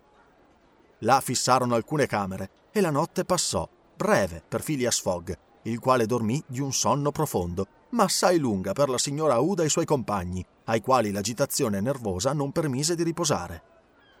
Il giorno seguente era il 12 dicembre. Dal 12 alle 7 del mattino al 21 alle 8.45 minuti di sera rimanevano 9 giorni, 13 ore e 45 minuti. Se dunque Phileas Fogg fosse partito il giorno prima con il China, uno dei più veloci piroscafi della Cunard Line, sarebbe giunto a Liverpool e poi a Londra nel tempo stabilito. Il signor Fogg uscì dall'albergo solo dopo aver raccomandato al suo domestico di attenderlo e di avvertire la signora Uda di tenersi pronta a partire da un momento all'altro. Si recò sulla riva dell'Hudson e fra le navi ormeggiate alla banchina o ancorate nel sume cercò con cura quelle che erano in partenza Molte avevano la bandiera di partenza e si preparavano a prendere il mare con la marea del mattino, perché in quell'immenso e ammirevole porto di New York non v'è giorno in cui cento navi non facciano rotta per tutti i punti del mondo. Ma in maggior parte si trattava di velieri che non potevano convenire a Phileas Fogg. Pareva che egli dovesse fallire nell'ultimo tentativo, quando vide, ancorata davanti alla batteria, a poca distanza, una nave mercantile a elica, di sagoma svelta, il cui fumaiolo, lasciando sfuggire grossi fiocchi di fumo, indicava che la partenza era prossima. Phileas Fogg fece avvicinare un canotto, vi si imbarcò e in pochi colpi di remo si trovò ai piedi della scaletta dell'Henrietta, piroscafo con lo scafo in ferro e le opere morte in legno. Il capitano era a bordo. Phileas Fogg salì sul ponte e lo fece chiamare. Era un uomo di 50 anni, una specie di lupo di mare, un brontolone che non doveva essere troppo socievole grandi occhi, colore di rame ossidato, capelli rossi, collo tozzo e forte. Nulla, insomma, dell'aspetto di un uomo di mondo. Il capitano? chiese il signor Fogg. Sono io. Io sono Phileas Fogg di Londra. E io Andrew Speedy di Cardiff. State per partire? Tra un'ora. Avete un carico per... Bordo. E che carico? Sassi nel ventre, niente noli. Parto con zavorra. Come? Volete dire che non avete passeggeri? Niente passeggeri, mai passeggeri, merce ingombrante e ragionante. La vostra nave cammina bene? Tra gli undici e i dodici nodi, l'Henrietta è ben nota. Volete trasportare a Liverpool me e altre tre persone? A Liverpool? E perché non in Cina? Ho detto a Liverpool. No. No? No, sono in partenza per Bordeaux e vado a Bordeaux. Non importa quale prezzo? Non importa quale prezzo. Il capitano aveva parlato con tono asciutto e duro che non ammetteva replica. With lucky landslots, you can get lucky just about anywhere. Dearly beloved, we are gathered here today to. Has anyone seen the bride and groom? Sorry, sorry, we're here. We were getting lucky in the limo and we lost track of time. No, Lucky Land Casino, with cash prizes that add up quicker than a guest registry. In that case, I pronounce you lucky. Play for free at LuckyLandSlots.com. Daily bonuses are waiting. No purchase necessary. Void were prohibited by law. 18 plus. Terms and conditions apply. See website for details. Ma gli armatori dell'Henrietta? riprese Phileas Fogg. Gli armatori sono io, rispose il capitano. La nave è mia. La noleggio. No. Ve la compro. No. Phileas Fogg non si scompose. Tuttavia la situazione era grave. Non accadeva a New York lo stesso che a Hong Kong, né il capitano dell'Henrietta era come il padrone della Tancadere. Fino a quel momento il denaro di Phileas Fogg aveva sempre superato gli ostacoli. Questa volta invece falliva.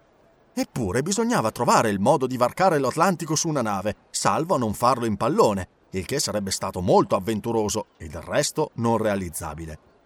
Parve tuttavia che Phileas Fogg avesse un'idea, perché disse al capitano Ebbene, volete trasportarmi a Bordeaux? No, neppure se mi pagaste 200 dollari.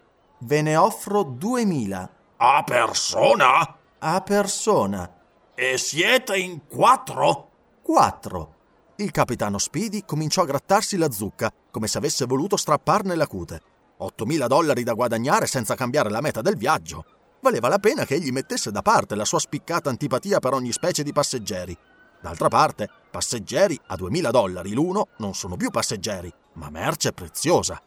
Parto alle nove, disse semplicemente il capitano Speedy.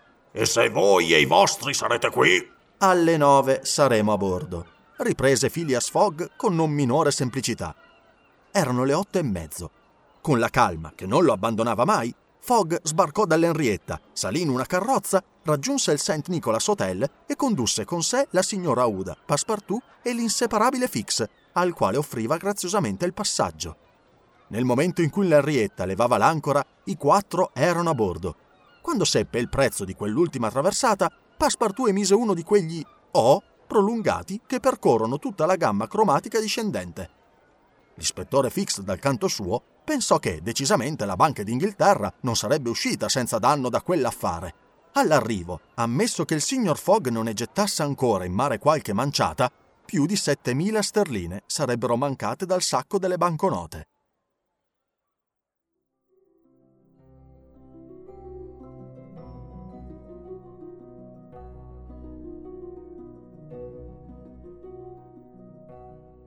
Capitolo 33 Phileas Fogg si dimostra all'altezza delle circostanze. Un'ora dopo, lo steamer Henrietta oltrepassava il lightboat che segnava l'entrata dello Hudson, doppiava la punta di Sandy Hook e usciva in mare. Durante la giornata fiancheggiò Long Island al largo delle luci di Fire Island e filò rapidamente verso est. Il giorno dopo, 13 dicembre, a mezzogiorno, un uomo salì sul ponte di comando per segnare la posizione della nave. Non bisogna pensare che quell'uomo fosse il capitano Speedy. Era Phileas Fogg. Il capitano Speedy era puramente e semplicemente chiuso a chiave nella sua cabina ed emetteva urla che indicavano una collera, molto perdonabile, spinta al parossismo. Quanto era accaduto era semplicissimo. Phileas Fogg voleva andare a Liverpool, il capitano Speedy non voleva trasportarvelo. Allora Fogg aveva accettato di imbarcarsi per Bordeaux e nelle 30 ore passate a bordo aveva così bene manovrato con i biglietti di banca che l'equipaggio, marinai e macchinisti, equipaggio un po' equivoco che erano in rapporti molto tesi con il capitano, gli apparteneva. Ed ecco perché Phileas Fogg comandava al posto del capitano Speedy, perché il capitano era prigioniero nella propria cabina e perché infine l'Henrietta si dirigeva alla volta di Liverpool. Soltanto vedendo manovrare il signor Fogg era chiarissimo che egli era stato marinaio. Come sarebbe finita l'avventura si sarebbe saputo più tardi.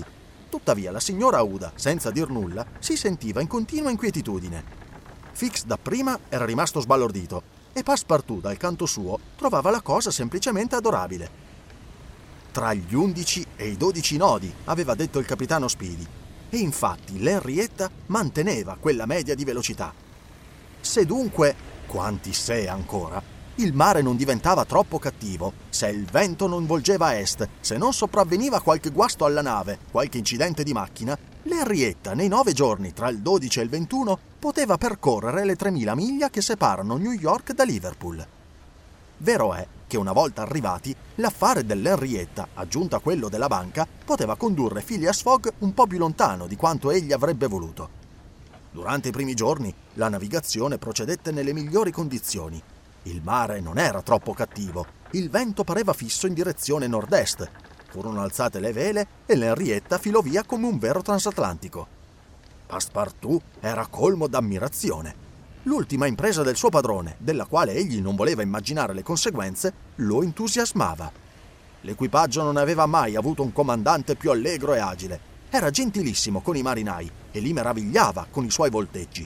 Prodigava loro i migliori appellativi e le bibite più gradevoli. Per lui essi manovravano come gentiluomini e i fuochisti riscaldavano le caldaie come eroi. Il suo buon umore, assai comunicativo, si trasmetteva a tutti. Aveva dimenticato il passato, le noie, i pericoli. Non pensava ad altro che alla meta così prossima a essere raggiunta e bolliva d'impazienza come se fosse stato riscaldato dalle caldaie dell'Henrietta. Spesso il bravo giovane gironzolava intorno a Fix, gli lanciava lunghi sguardi eloquenti, ma non gli parlava perché non esisteva più alcuna intimità fra i due ex amici. Del resto, bisogna dirlo, Fix non ci capiva più nulla. La conquista dell'Henriette e del suo equipaggio, quel Fogg che manovrava come un marinaio provetto, tutto quell'insieme di cose lo sbalordiva.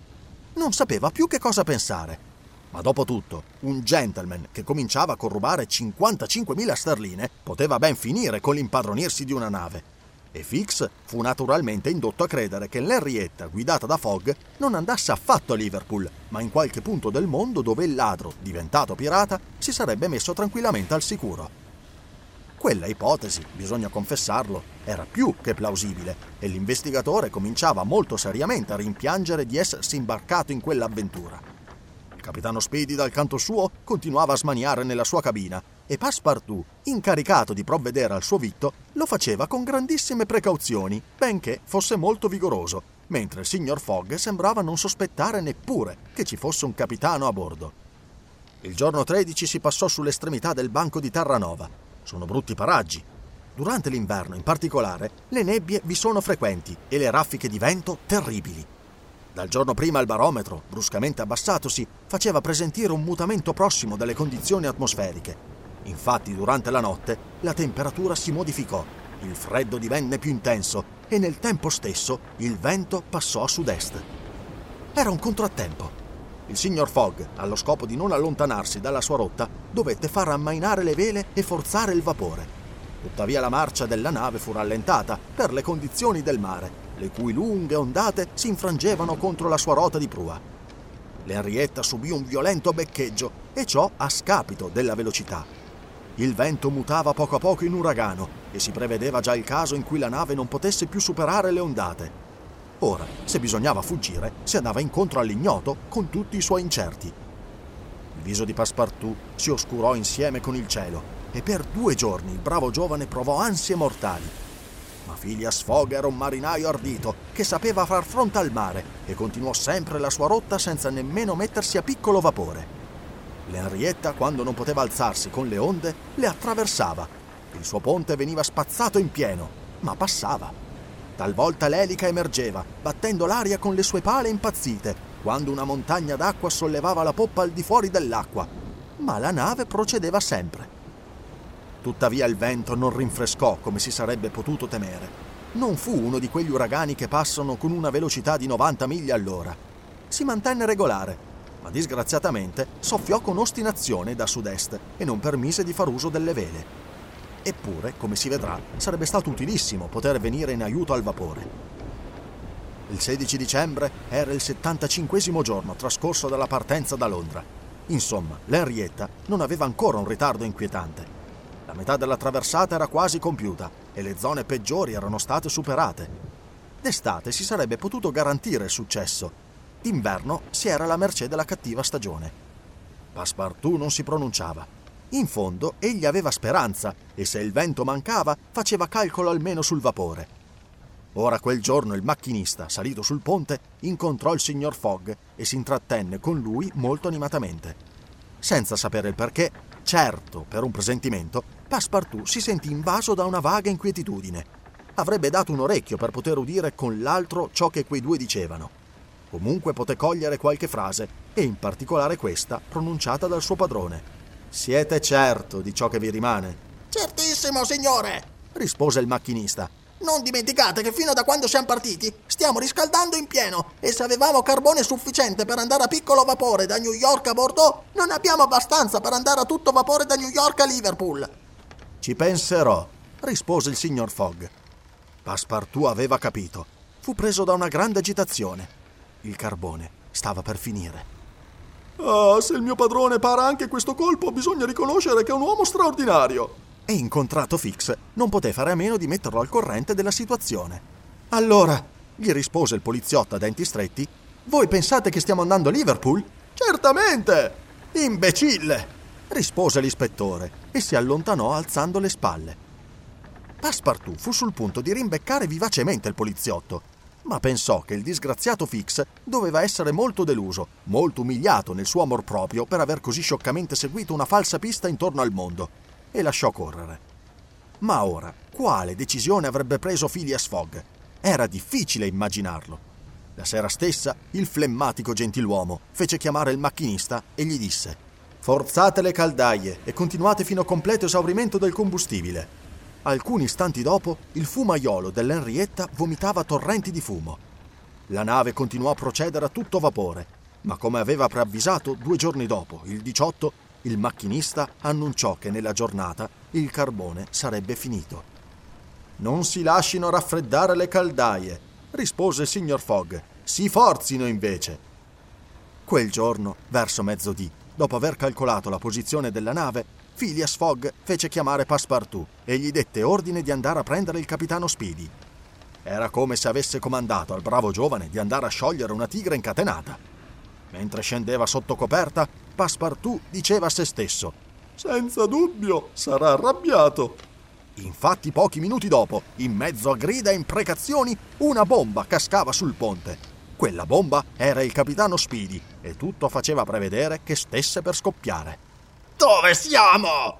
Furono le prime parole che pronunciò tra gli accessi di collera. E certo, se appena appena fosse stato apoplettico, il degno uomo non avrebbe resistito. A 770 miglia da Liverpool, rispose il signor Fogg con imperturbabile calma. Pirata! gridò Andrew Speedy. Vi ho fatto chiamare, signore. Razziatore del mare!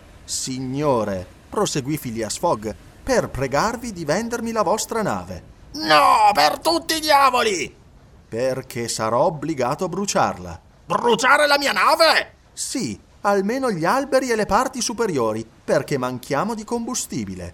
Bruciare la mia nave? esclamò il capitano Speedy, che non poteva più neppure pronunciare le sillabe. Una nave che vale 50.000 dollari? Eccovene 60.000, rispose Phileas Fogg, offrendo al capitano un mazzetto di banconote. Il gesto ebbe un effetto prodigioso su Andrew Speedy. Non si è americani se la vista di 60.000 dollari non produce una certa emozione. Il capitano dimenticò per un istante la collera, la reclusione e tutte le ragioni che aveva contro il suo passeggero. La nave aveva vent'anni.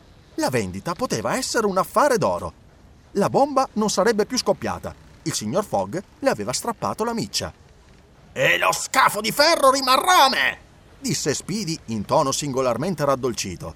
Lo scafo e il macchinario, signore. Siamo d'accordo? D'accordo!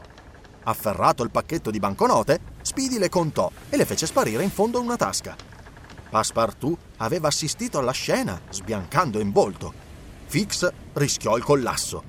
Quasi 20.000 sterline spese e oltre a ciò quel Fogg abbandonava al venditore lo scafo e il macchinario, ossia quasi il totale valore della nave. È vero che la somma rubata alla banca era di 55.000 sterline. Quando Andrew Speedy ebbe intascato il denaro, Phileas Fogg gli disse Non dovete meravigliarvi di tutto ciò, signore. Sappiate che io perdo 20.000 sterline se non mi trovo a Londra la sera del 21 dicembre alle 8.45 minuti. Ora avevo perduto il piroscafo di New York e poiché voi rifiutavate di trasportarmi a Liverpool... E ho fatto bene per 50.000 diavoli dell'inferno! interruppe il capitano. Perché ci guadagno almeno 40.000 dollari! Poi soggiunse più posatamente. Sapete una cosa, capitano? Fogg. Capitano Fogg, Ebbene, in voi c'è dello Yankee. E dopo aver fatto il suo passeggero ciò che credeva un complimento, stava per allontanarsi, quando Phileas Fogg gli disse: Ora dunque, questa nave mi appartiene? Certo, dalla chiglia alla cima degli alberi, per tutto ciò che è a legno, si intende. Bene, fate demolire l'arredamento e riscaldate con quel legno. Ci si può immaginare quanto bisognò consumarne di quel legno stagionato per mantenere il vapore a pressione sufficiente. Quel giorno le cabine, gli alloggiamenti, il falso ponte furono distrutti. Il giorno seguente toccò all'alberatura. L'equipaggio mostrava uno zelo straordinario. Spaccando, tagliando e segando, Passepartout faceva il lavoro di dieci uomini. Era un furore di demolizione. Il giorno 20, l'impavesata, le opere morte, la maggior parte del ponte furono divorati. L'Henrietta non era più che una nave resa come un pontone. Ma si erano avvistate le coste d'Irlanda e il faro di Fastenet. Tuttavia, alle 10 di sera, la nave si trovava ancora dinanzi a Queenstown. Phileas Fogg aveva soltanto 24 ore per arrivare a Londra, ma almeno altrettante ne occorrevano ancora all'Henrietta per raggiungere Liverpool, anche filando a tutto vapore. E il vapore stava, alla fine, per mancare all'audace gentiluomo. Vi compiango veramente, signore! gli disse il capitano Speedy, che aveva finito con l'interessarsi alle vicende e ai progetti del signor Fogg. Tutto è contro di voi! Siamo ancora davanti a Queenstown! Ah, fece il signor Fogg. È Queenstown quella città della quale si scorgono le luci? Sì! Possiamo entrare nel porto. Occorrono almeno tre ore, solamente ad alta marea. Aspettiamo, rispose calmo Phileas Fogg, senza lasciare che per una suprema ispirazione egli si accingeva a tentare ancora di vincere le avversità. Infatti, Queenstown è un porto della costa irlandese nel quale i transatlantici che provengono dagli Stati Uniti gettano passando il sacco della posta. Le lettere vengono portate a Dublino da treni espressi sempre pronti a partire e da Dublino arrivano a Liverpool per mezzo di steamer velocissimi, precedendo così di 12 ore i più rapidi piroscafi delle compagnie marittime. Phileas Fogg pretendeva di guadagnare quelle 12 ore che guadagnava il Corriere d'America. Invece di giungere sull'Henrietta la sera seguente a Liverpool, egli vi sarebbe arrivato a mezzogiorno e per conseguenza avrebbe avuto il tempo di essere a Londra prima delle 8.45 di sera. Verso l'una del mattino, l'Henrietta entrava, con la marea alta, nel porto di Queenstown e Phileas Fogg, dopo aver ricevuto una vigorosa stretta di mano dal capitano Speedy, lo lasciava sulla carcassa spianata della sua nave, che valeva ancora la metà del prezzo al quale egli l'aveva venduta. I passeggeri sbarcarono subito. Fix, in quel momento, ebbe l'idea feroce di arrestare il signor Fogg. Tuttavia non la mise in atto. Perché? Quale battaglia si scatenava in lui? Si era ricreduto sul conto di Phileas Fogg? Comprendeva finalmente di essersi ingannato? In ogni modo, non abbandonò il signor Fogg. Con lui, con la signora Uda, con Passepartout, il quale non si concedeva il tempo neppure di respirare, saliva sul treno di Queenstown all'una e mezzo del mattino, arrivava a Dublino all'alba e si imbarcava subito su uno di quegli steamer, veri fusi d'acciaio, tutti macchinari, che, sdegnando di sollevarsi sulle onde, le attraversano invariabilmente. A mezzogiorno meno 20, il giorno 21 dicembre, Phileas Fogg sbarcava finalmente sulla banchina di Liverpool. Era a sei ore soltanto da Londra. Ma in quel momento Fix gli si avvicinò, gli mise una mano sulla spalla ed esibendo il mandato di cattura disse Siete voi il nominato Phileas Fogg? Sì, signore. In nome della regina, siete in arresto.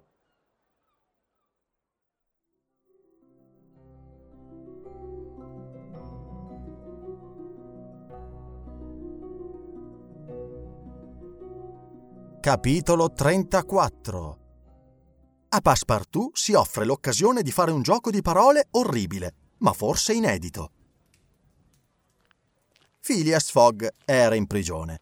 Lo avevano chiuso nel posto di polizia della Custom House, la dogana di Liverpool, e là avrebbe trascorso la notte, in attesa d'essere trasferito a Londra. Al momento dell'arresto, Passepartout avrebbe voluto aggredire l'investigatore, ma alcuni poliziotti lo avevano trattenuto. Aouda, spaventata per la brutalità del fatto, non sapendo nulla, nulla poteva capire. Passepartout le spiegò la situazione. Il signor Fogg, l'onesto e coraggioso gentiluomo al quale ella doveva la vita, era arrestato come un ladro. La giovane protestò contro una simile accusa, si indignò e pianse quando vide che non poteva fare nulla per salvare il suo salvatore. Fix aveva arrestato il signor Fogg perché il dovere gli comandava di farlo, fosse o no colpevole. La giustizia avrebbe deciso. Ma allora un pensiero balenò nella mente di Passepartout, il pensiero terribile di essere stato lui la causa di tanta disgrazia. Perché aveva nascosto quell'avventura a Fogg? Quando Fix gli aveva rivelato la sua identità e la missione della quale era incaricato, perché si era creduto in diritto di non avvertire il padrone? Messo sull'avviso, Phileas Fogg avrebbe indubbiamente fornito a Fix le prove della propria innocenza, gli avrebbe dimostrato che si ingannava a ogni modo non avrebbe fornito i mezzi di trasporto a sue spese a quel maledetto agente, il quale si era subito preoccupato di arrestarlo nel momento in cui metteva piede sul suolo del Regno Unito. Pensando ai suoi errori, alle sue imprudenze, il povero giovane era preso da rimorsi irrefrenabili. Piangeva da far compassione a vederlo, voleva spaccarsi la testa. Egli e la signora Uda, nonostante il freddo, erano rimasti sotto il portico della dogana non volevano, né l'uno né l'altra, allontanarsi da quel posto, desiderando rivedere ancora una volta il signor Fogg. Questi era assolutamente rovinato, proprio nel momento in cui stava per raggiungere la meta. Quell'arresto lo perdeva senza remissione. Giunto a mezzogiorno meno 20 a Liverpool, il 21 dicembre, egli aveva tempo fino alle 8.45 per presentarsi al Club della Riforma, ossia 9 ore e 5 minuti, e per arrivare a Londra gliene bastavano 6. Chi fosse entrato in quel momento nel posto di polizia della dogana avrebbe scorto il signor Fogg, immobile, seduto su una panca, imperturbabile. Non si può dire che fosse rassegnato, ma quell'ultimo colpo non era riuscito a metterlo in agitazione, almeno apparentemente. Si era formata nel suo intimo una di quelle rabbie segrete, terribili perché trattenute e che deflagrano all'ultimo momento con una forza irresistibile. Phileas Fogg era là, calmo, in attesa. Di che? Serbava ancora qualche speranza? Credeva ancora al successo quando la porta di quella prigione si era richiusa alle sue spalle? Comunque sia, il signor Fogg aveva accuratamente deposto l'orologio sopra una tavola e osservava l'avanzamento delle lancette. Non una parola sfuggiva dalle sue labbra, ma il suo sguardo aveva una fissità singolare. A ogni modo, la situazione era terribile, e per chi non poteva leggere in quella coscienza, essa si riassumeva così. Phileas Fogg, uomo onesto, era rovinato. Disonesto, era arrestato. Ebbe allora il pensiero di salvarsi? Pensò di vedere se quella prigione presentava una via di uscita? Pensò di fuggire? Si sarebbe tentati di crederlo, perché a un certo momento egli fece il giro della stanza, ma l'uscio era solidamente chiuso e la finestra era protetta da sbarre di ferro. Tornò a sedersi e cavò dal portafogli l'itinerario del viaggio. Sulla riga che conteneva queste parole, 21 dicembre, sabato, Liverpool, aggiunse ottantesimo giorno, ore 11.40 del mattino, e attese. Il tocco suonò all'orologio della Custom House. Il signor Fogg rivelò che il suo orologio era in anticipo di due minuti. Le due. Ammettendo che egli potesse salire in quel momento su un treno espresso, poteva ancora giungere a Londra e al Reform Club prima delle 8.45. La sua fronte si corrugò lievemente. Alle 2.33 minuti si udì di fuori un rumore di porte che si aprivano, poi la voce di Passepartout e quella di Fix. Gli occhi di Phileas Fogg brillarono per un minuto. L'uscio della sua prigione si aprì ed egli vide Aouda, Passepartout, Fix che si precipitarono verso di lui. Fix era senza fiato, con i capelli in disordine. Non poteva parlare. Signore! balbettò. Signore, perdonate! Una rassomiglianza deplorevole! Il ladro è stato arrestato da tre giorni! Voi siete libero! Phileas Fogg era libero. Egli mosse verso l'investigatore, lo guardò bene in faccia e facendo il solo movimento rapido che avesse mai fatto e che dovesse mai fare in tutta la sua vita, piegò i due avambracci. Poi, con la precisione di un automa, colpì con i due pugni il disgraziato ispettore. Ben fatto! esclamò Passepartout, il quale, permettendosi un orribile gioco di parole, degno di un francese, soggiunse. Perdiana! Ecco ciò che si può chiamare una bella applicazione dei pugni d'Inghilterra! Fix, atterrato, non pronunziò parola. Aveva avuto ciò che si meritava. Subito il signor Fogg, Auda e Passepartout lasciarono la dogana, si precipitarono verso una carrozza e in pochi minuti arrivarono alla stazione di Liverpool. Phileas Fogg domandò se vi fosse un treno espresso pronto a partire per Londra. Erano le 2.40. L'espresso era partito da 35 minuti. Allora ordinò un treno speciale. C'erano diverse locomotive velocissime sotto pressione, ma date le esigenze del servizio, il treno speciale non poté lasciare la stazione prima delle tre. A quell'ora Phileas Fogg, dopo aver detto alcune parole al macchinista circa un premio, filava in direzione di Londra insieme con la giovane signora e il fedele servitore. Bisognava percorrere in cinque ore e mezzo la distanza che separa Liverpool da Londra, cosa fattibilissima quando la via è libera su tutto il percorso. Ma vi furono ritardi forzati e quando Phileas Fogg giunse alla stazione di Londra erano le nove meno dieci minuti. Dopo aver compiuto quel viaggio intorno al mondo, egli giungeva con un ritardo di cinque minuti. Aveva perduto.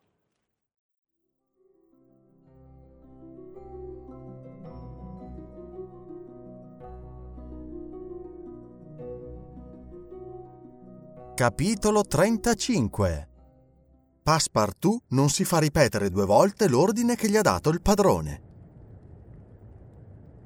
Il giorno dopo, gli abitanti di Savile Row sarebbero stati molto sorpresi se qualcuno avesse detto loro che il signor Fogg era rientrato nel suo domicilio. Porte e finestre erano chiuse, nessun mutamento s'era prodotto all'esterno. Infatti, dopo aver lasciato la stazione, Phileas Fogg aveva dato ordine a Passepartout di fare alcune provviste ed era rientrato in casa. Con la sua abituale impassibilità, aveva incassato il colpo. Rovinato. E per colpa di quel maldestro ispettore di polizia. Dopo aver proceduto con passo sicuro per un cammino tanto lungo, dopo aver abbattuto mille ostacoli, sfidato mille pericoli, trovando per di più il tempo di fare del bene lungo la via, naufragare in porto di fronte a un fatto brutale che non poteva prevedere e contro il quale era disarmato, era davvero terribile. Della considerevole somma che aveva portato con sé al momento di partire non gli rimanevano che pochi spiccioli. La sua fortuna era costituita ormai soltanto dalle 20.000 sterline depositate alla banca dei fratelli Bering e con quelle 20.000 sterline egli doveva onorare la scommessa perduta contro i soci del Reform Club. Dopo tante spese sostenute, la vittoria non l'avrebbe certo arricchito, ed è probabile che non fosse questo il suo scopo, essendo di quegli uomini che scommettono per l'onore, ma la sconfitta lo rovinava totalmente. La decisione di Phileas Fogg era presa, egli sapeva ciò che gli rimaneva da fare. Una camera nella casa di Savile Row era stata riservata alla signora Uda. La giovane era disperata. Da certe parole pronunciate dal signor Fogg aveva compreso che egli meditava qualche proposito funesto. Si sa infatti a quale deplorevoli estremi giungano talvolta quegli inglesi monomaniaci sotto il dominio di un'idea fissa. Perciò Passepartout, senza averne l'aria, sorvegliava il padrone. Ma prima di tutto, il bravo giovane era salito in camera sua e aveva spento la fiammella che ardeva da 80 giorni. Nella cassetta delle lettere aveva trovato una nota della società del gas e pensava che fosse ormai tempo di fermare quelle spese di cui era responsabile. La notte passò. Il signor Fogg era andato a letto. Ma aveva dormito? Quanto alla signora Uda, non poté avere un solo istante di riposo. Passepartout, dal canto suo, aveva vegliato come un cane all'uscio del padrone. Il giorno dopo, il signor Fogg lo chiamò e gli raccomandò in termini molto brevi di occuparsi della colazione della signora Uda. Per lui sarebbero bastati una tazza di tè e qualche crostino. Chiedeva inoltre alla signora Uda di volerlo scusare per la colazione e il pranzo, perché tutto il suo tempo era dedicato a sistemare i suoi affari. Soltanto la sera avrebbe chiesto alla signora Uda il permesso di intrattenerla per pochi minuti. Passepartout, avendo avuto comunicazione del programma della giornata, non doveva far altro che attenervisi. Egli guardava il padrone sempre impassibile e non sapeva decidersi a lasciare la camera. Il suo cuore era troppo gonfio di amarezza la coscienza troppo piena di rimorsi, poiché egli si accusava più che mai di essere la causa di quell'irreparabile disastro. Se avesse avvertito il signor Fogg, se gli avesse svelato i propositi di Fix, il suo padrone non si sarebbe certo trascinato dietro il poliziotto fino a Liverpool. E allora... Padrone, signor Fogg! esclamò. Maleditemi! La colpa è mia se... Non accuso nessuno, rispose Phileas Fogg con il tono più calmo. Andate pure.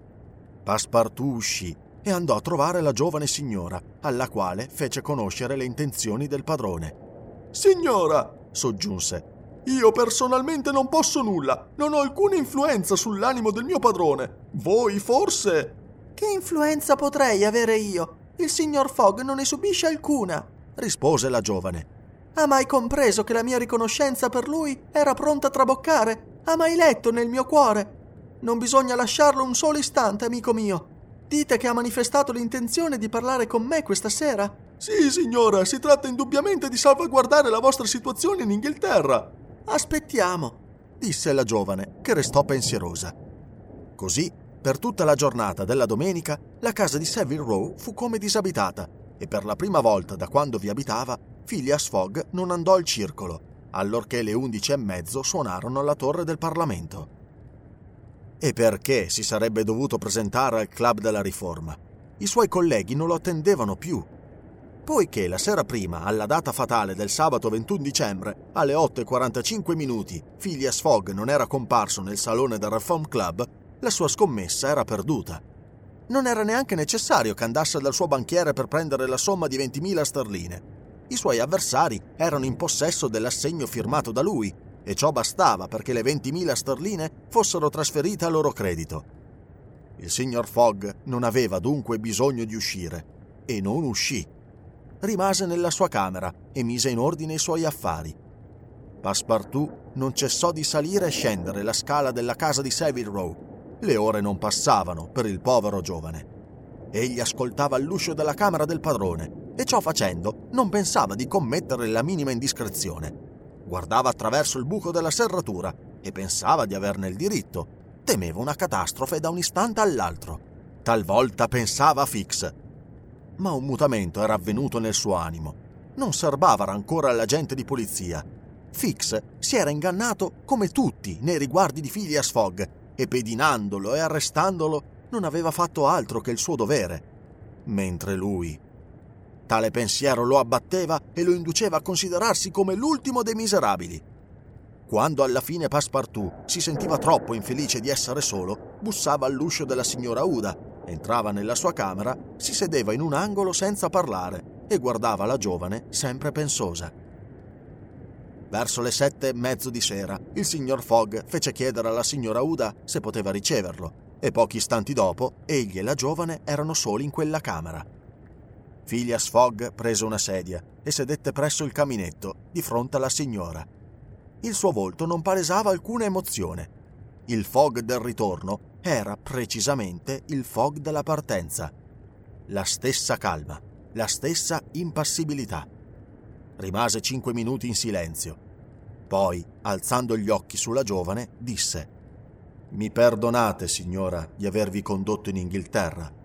Io, signor Fogg, rispose Auda, comprimendo i palpiti del cuore. Vogliate permettermi di terminare, riprese il signor Fogg. Quando ho avuto l'idea di condurvi lontano da quella terra diventata pericolosa per voi, ero ricco e calcolavo di mettere a vostra disposizione una parte della mia ricchezza la vostra esistenza sarebbe stata felice e libera, ma ora sono rovinato. Lo so, signor Fogg, rispose la giovane, e a mia volta vi domanderò, mi perdonerete di avervi seguito e, chissà, di avere forse facendovi ritardare contribuito alla vostra rovina. Voi non potevate rimanere in India, signora e la vostra salvezza non poteva essere garantita se non quando vi foste allontanata abbastanza da non poter essere ripresa da quei fanatici. Così, signor Fogg, riprese Auda, non contento di avermi strappata una morte terribile, vi credevate anche obbligato di assicurare la mia posizione all'estero? Sì, signora, rispose Fogg, ma gli avvenimenti si sono rivoltati contro di me. Intanto vi chiedo il permesso di disporre in vostro favore del poco che mi rimane. E voi, signor Fogg, come farete? domandò Auda. Io, signora, rispose freddamente Fogg, non ho bisogno di nulla. Ma in quale maniera considerate la sorte che vi attende? Come bisogna considerarla, disse Fogg. In ogni modo, riprese la signora Uda, la miseria non potrebbe colpire un uomo come voi, gli amici. Non ho amici. I vostri parenti. Non ho parenti. Allora vi compiango, signor Fogg, perché l'isolamento è una cosa triste. Come? Non un cuore nel quale versare le vostre pene? Si dice tuttavia che la stessa miseria in due sia ancora sopportabile. Si dice, signora. Signor Fogg, disse allora Uda che si alzò e tese la mano al gentiluomo. Volete una parente e un'amica nel tempo stesso? Mi volete per moglie? A quelle parole il signor Fogg si era alzato a sua volta. Nei suoi sguardi brillava un insolito riflesso. Sulle sue labbra vibrava un lievissimo tremito. La signora Uda lo guardava. La sincerità, la rettitudine, la fermezza e la dolcezza di quel bello sguardo di una nobile donna che osava tutto per salvare colui al quale tutto doveva, dapprima lo meravigliarono, poi lo penetrarono. Egli chiuse per un istante gli occhi come per evitare che quello sguardo si affondasse di più. E quando li riaprì, disse semplicemente: Vi amo. Sì, davvero, per tutto ciò che v'è di più sacro al mondo, vi amo e sono vostro. Ah! esclamò la signora Uda, portandosi una mano al cuore.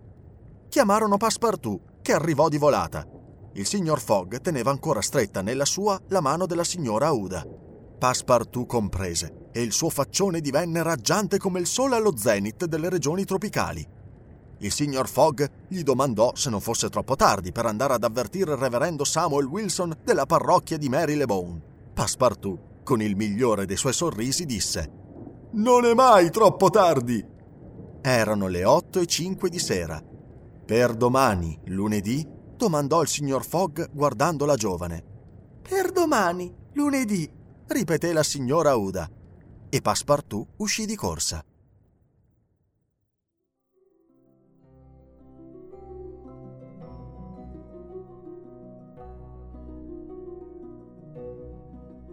Capitolo 36 Phileas Fogg è di nuovo ben quotato in borsa.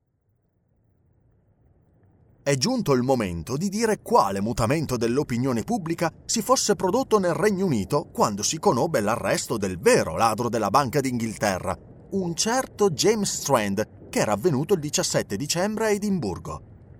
Tre giorni prima, Phileas Fogg era un delinquente che la polizia perseguitava a oltranza e ora invece era il più onesto gentiluomo che compiva con precisione matematica il suo eccentrico viaggio intorno al mondo.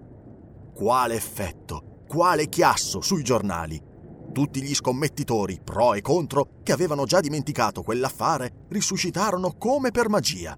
Tutte le transazioni ridiventarono valide, tutti gli impegni riprendevano vita e, bisogna dirlo, le scommesse furono riprese con rinnovata energia il nome di Phileas Fogg fu ancora molto ben quotato in borsa.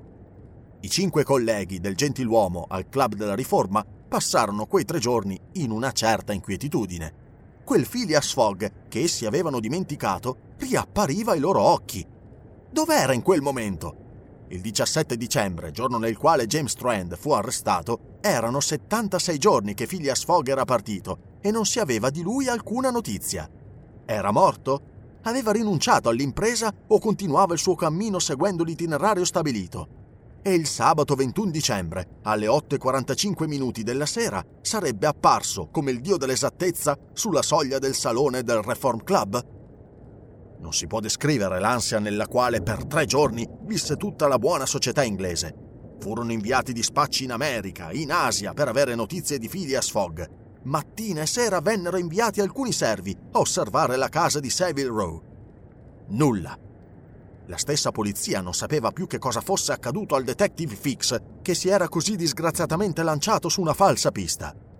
Tutto ciò non impedì che le scommesse si facessero di nuovo su più vasta scala.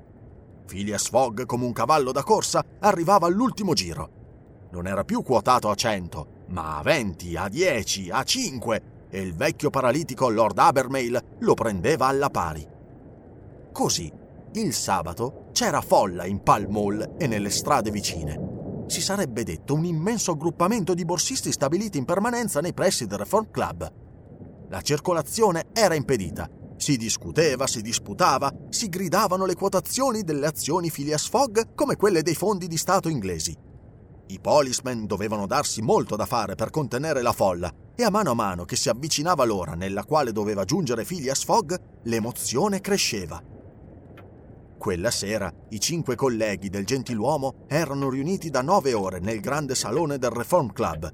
I due banchieri, John Sullivan e Samuel Fallentin, l'ingegnere Andrew Stewart, Gautier Ralph, amministratore della Banca d'Inghilterra, e il fabbricante di birra Thomas Flanagan attendevano con ansia. Nel momento in cui l'orologio del grande salone segnò le 8.25, Andrew Stewart, alzandosi, disse Signori, fra 20 minuti sarà scaduto il termine stabilito fra noi e il signor Phileas Fogg. A che ora è giunto l'ultimo treno da Liverpool? chiese Thomas Flanagan. Alle 7.23 minuti, rispose Gautier Ralph. E il treno successivo giunge a mezzanotte e 10. Ebbene, signori, riprese Andrew Stewart, se Phileas Fogg fosse arrivato con il treno delle 7.23 sarebbe già qui. Dunque possiamo considerare la scommessa come vinta. Aspettiamo, non possiamo ancora pronunciarci, osservò Samuel Fallentin. Sapete che il nostro collega è un eccentrico di prim'ordine. La sua esattezza in tutto è ben nota. Egli non arriva mai né troppo tardi né troppo presto, e se apparisse qui all'ultimo minuto non me ne meraviglierei. E io, disse Stuart, il quale era come sempre molto nervoso, se lo vedessi non crederei ai miei occhi. Infatti, riprese Thomas Flanagan, il progetto di Phileas Fogg era insensato. Qualunque fosse la sua precisione, egli non avrebbe potuto impedire ritardi inevitabili e un ritardo di due o tre giorni soltanto bastava a compromettere tutto il viaggio. Osservate del resto, soggiunse John Sullivan, che non abbiamo ricevuto alcuna notizia del nostro collega, eppure i fili telegrafici non mancano sul suo percorso. Ha perduto, signori, riprese Andrew Stewart. Ha cento volte perduto. Sapete del resto che il China, il solo piroscafo da New York che egli potesse prendere per recarsi a Liverpool in tempo utile, è arrivato ieri. Ecco la lista dei passeggeri pubblicata dalla Shipping Gazette. Il nome di Phileas Fogg non figura tra essi. Ammettendo le probabilità più favorevoli, il nostro collega è appena in America in questo momento. Valuto almeno a 20 giorni il ritardo che egli subirà sulla data stabilita e il vecchio Lord Albermail perderà anche lui le sue 5.000 sterline. È evidente, disse Gautier Ralph.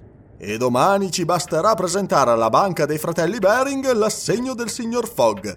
Ancora cinque minuti, disse Andrew Stewart. I cinque colleghi si guardarono. È facile immaginare che i battiti dei loro cuori avessero subito una lieve alterazione, perché alla fine la partita era forte anche per i giocatori molto consumati. Ma essi non volevano lasciar traperare nulla, tanto che, dietro proposta di Samuel Fallentin, si disposero intorno a un tavolo da gioco. Non darei la mia parte di 4.000 sterline nella scommessa, neppure se me ne offrissero 3.999. Le lancette segnavano le 8.42. I giocatori avevano appena preso le carte, ma ogni istante i loro sguardi correvano alle lancette dell'orologio. Si può affermare che qualunque fosse la loro sicurezza, mai i minuti erano sembrati loro tanto lunghi. Le 8.43, disse Thomas Flanagan tagliando il mazzo di carte che gli presentava Gautier Ralph. Poi si fece un momento di silenzio. Il vasto salone del circolo era tranquillo, ma fuori si udiva il rumore della folla, dominato di tanto in tanto da grida acute. Il pendolo dell'orologio batteva i secondi con una regolarità matematica. Ciascun giocatore poteva contare i battiti che giungevano al suo orecchio. Le 8.44, disse John Sullivan, con voce nella quale si sentiva vibrare un'emozione involontaria. Ancora un solo minuto e la scommessa sarebbe stata vinta. Andrew Stewart e i suoi colleghi non giocavano più, avevano abbandonato le carte e contavano i secondi. Al quarantesimo secondo, nulla. Al cinquantesimo, nulla ancora.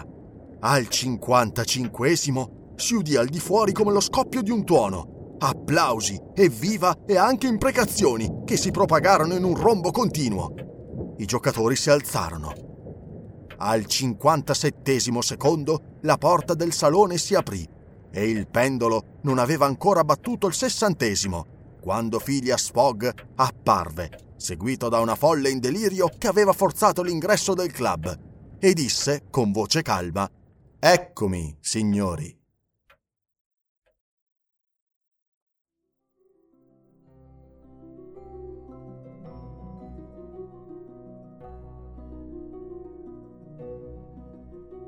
Capitolo 37 È dimostrato che Phileas Fogg a fare il giro del mondo non ha guadagnato nulla tranne la felicità. Sì, Phileas Fogg in persona. Si ricorderà che alle 8 e 5 di sera, 25 ore circa dopo l'arrivo dei viaggiatori a Londra, Passepartout era stato incaricato dal suo padrone di avvertire il reverendo Samuel Wilson a proposito di un certo matrimonio che si doveva celebrare il giorno dopo. Passepartout dunque era uscito lietissimo. Egli si recò con rapido passo alla casa del reverendo Samuel Wilson, che non era ancora tornato. Naturalmente Passepartout attese per almeno 20 minuti buoni. Insomma, erano le 8.35 quando egli uscì dalla casa del reverendo. Ma in quale stato? I capelli arruffati, senza cappello, correndo come mai si è visto correre a memoria d'uomo, urtando i passanti, piombando sui marciapiedi come una tromba marina. In tre minuti egli era di ritorno alla casa di Savile Row e piombava ansante nella camera del signor Fogg. Non poteva parlare. Che c'è? chiese Phileas Fogg. Padrone! ansimò Passepartout. Matrimonio impossibile! Che dici? Matrimonio impossibile? Ma... Impossibile per domani! Perché? Perché domani È domenica! Lunedì, rispose il signor Fogg. No, oggi sabato! Sabato? Impossibile! Sì, sì, sì! continuò Passepartout. Vi siete sbagliato di un giorno! Siamo arrivati con 24 ore di anticipo, ma rimangono soltanto 10 minuti! Passepartout aveva afferrato il padrone per il bavero e lo trascinava con una forza irresistibile. Phileas Fogg, sospinto a quel modo, senza avere il tempo di riflettere, lasciò la camera, uscì di casa, saltò in una carrozza, promise 100 sterline al cocchiere e dopo aver travolto due cani e urtato cinque vetture, arrivò al Reform Club. L'orologio segnava le 8.45 quando egli entrò nel salone. Phileas Fogg aveva compiuto il giro del mondo in 80 giorni. Phileas Fogg aveva vinto la scommessa di 20.000 sterline. Ma come mai un uomo così preciso, così meticoloso, aveva potuto commettere l'errore di una giornata? Come mai credeva di essere al sabato sera 21 dicembre quando giunse a Londra, mentre era soltanto al venerdì 20 dicembre, a 79 giorni cioè dalla partenza? Ecco la ragione dell'errore. È molto semplice.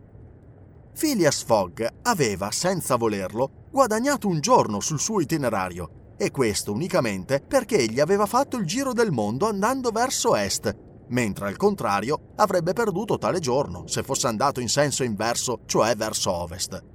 Infatti, andando verso est, Phileas Fogg andava incontro al sole e per conseguenza le giornate diminuivano per lui di tante volte 4 minuti per quanti gradi egli percorreva in quella direzione.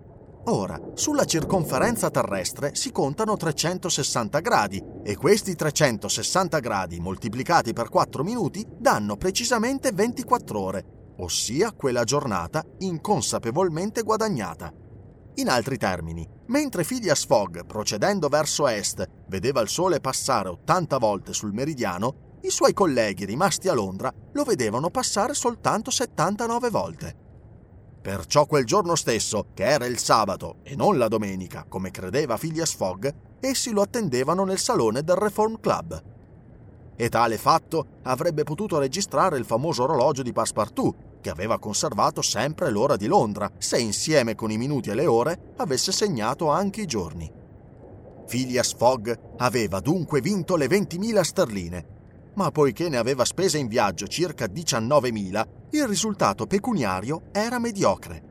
Tuttavia, come si è detto, l'eccentrico gentleman in quella scommessa aveva cercato la sfida, non la fortuna. E anzi, le mille sterline che rimanevano in più le divise fra l'onesto Passepartout e il disgraziato Fix, al quale era incapace di serbar rancore. Soltanto, e in onore della regolarità, trattenne al domestico il prezzo di 1900 ore di gas consumato per colpa sua. Quella sera stessa il signor Fogg, impassibile e flemmatico come sempre, chiedeva alla signora Uda Vi conviene ancora questo matrimonio, signora? Signor Fogg, rispose Auda, tocca a me rivolgervi questa domanda. Eravate rovinato e ora siete ricco. Scusatemi, signora, ma questa fortuna vi appartiene. Se non aveste avuto il pensiero del matrimonio, il mio domestico non sarebbe andato dal reverendo Wilson e io non sarei stato avvertito del mio errore. E... Caro signor Fogg, disse la giovane donna. Cara Auda, rispose Phileas Fogg. Come si comprenderà, il matrimonio fu celebrato 48 ore dopo e Passepartout, superbo, risplendente, abbagliante, vi figurò come testimone della sposa. Non l'aveva forse salvata e non gli era dovuto un simile onore? Il giorno seguente, all'alba, Passepartout picchiava con fracasso all'uscio della camera del padrone. L'uscio si aperse e il signor Fogg comparve. Che c'è, Passepartout? Che c'è, signore? C'è che un momento fa ho saputo. Che cosa? Che noi potevamo fare il giro del mondo in 68 giorni. Certo, rispose il signor Fogg non attraversando l'India. Ma se non avessimo attraversato l'India, non avrei salvato la signora Uda. Lei non sarebbe mia moglie. E... E il signor Fogg richiuse tranquillamente l'uscio. Così dunque, Phileas Fogg aveva vinto la scommessa. Aveva compiuto il giro del mondo in 80 giorni. Aveva impiegato tutti i mezzi di trasporto: piroscafi, ferrovie, carrozze, yacht, navi mercantili, slitte ed elefanti L'eccentrico gentiluomo aveva dimostrato in quell'avventura le sue meravigliose doti di calma e di precisione. Ma poi, che cosa aveva guadagnato? Che cosa gli aveva reso quel viaggio? Nulla, si dirà. Nulla, sia pure, tranne una moglie affascinante, la quale, per quanto inverosimile ciò possa apparire, lo rese il più felice degli uomini. E in verità, non si farebbe anche per meno di questo il giro del mondo. Fine. La locanda della tormenta è stata lieta di presentare Il giro del mondo in 80 giorni di Jules Verne. Grazie per l'ascolto.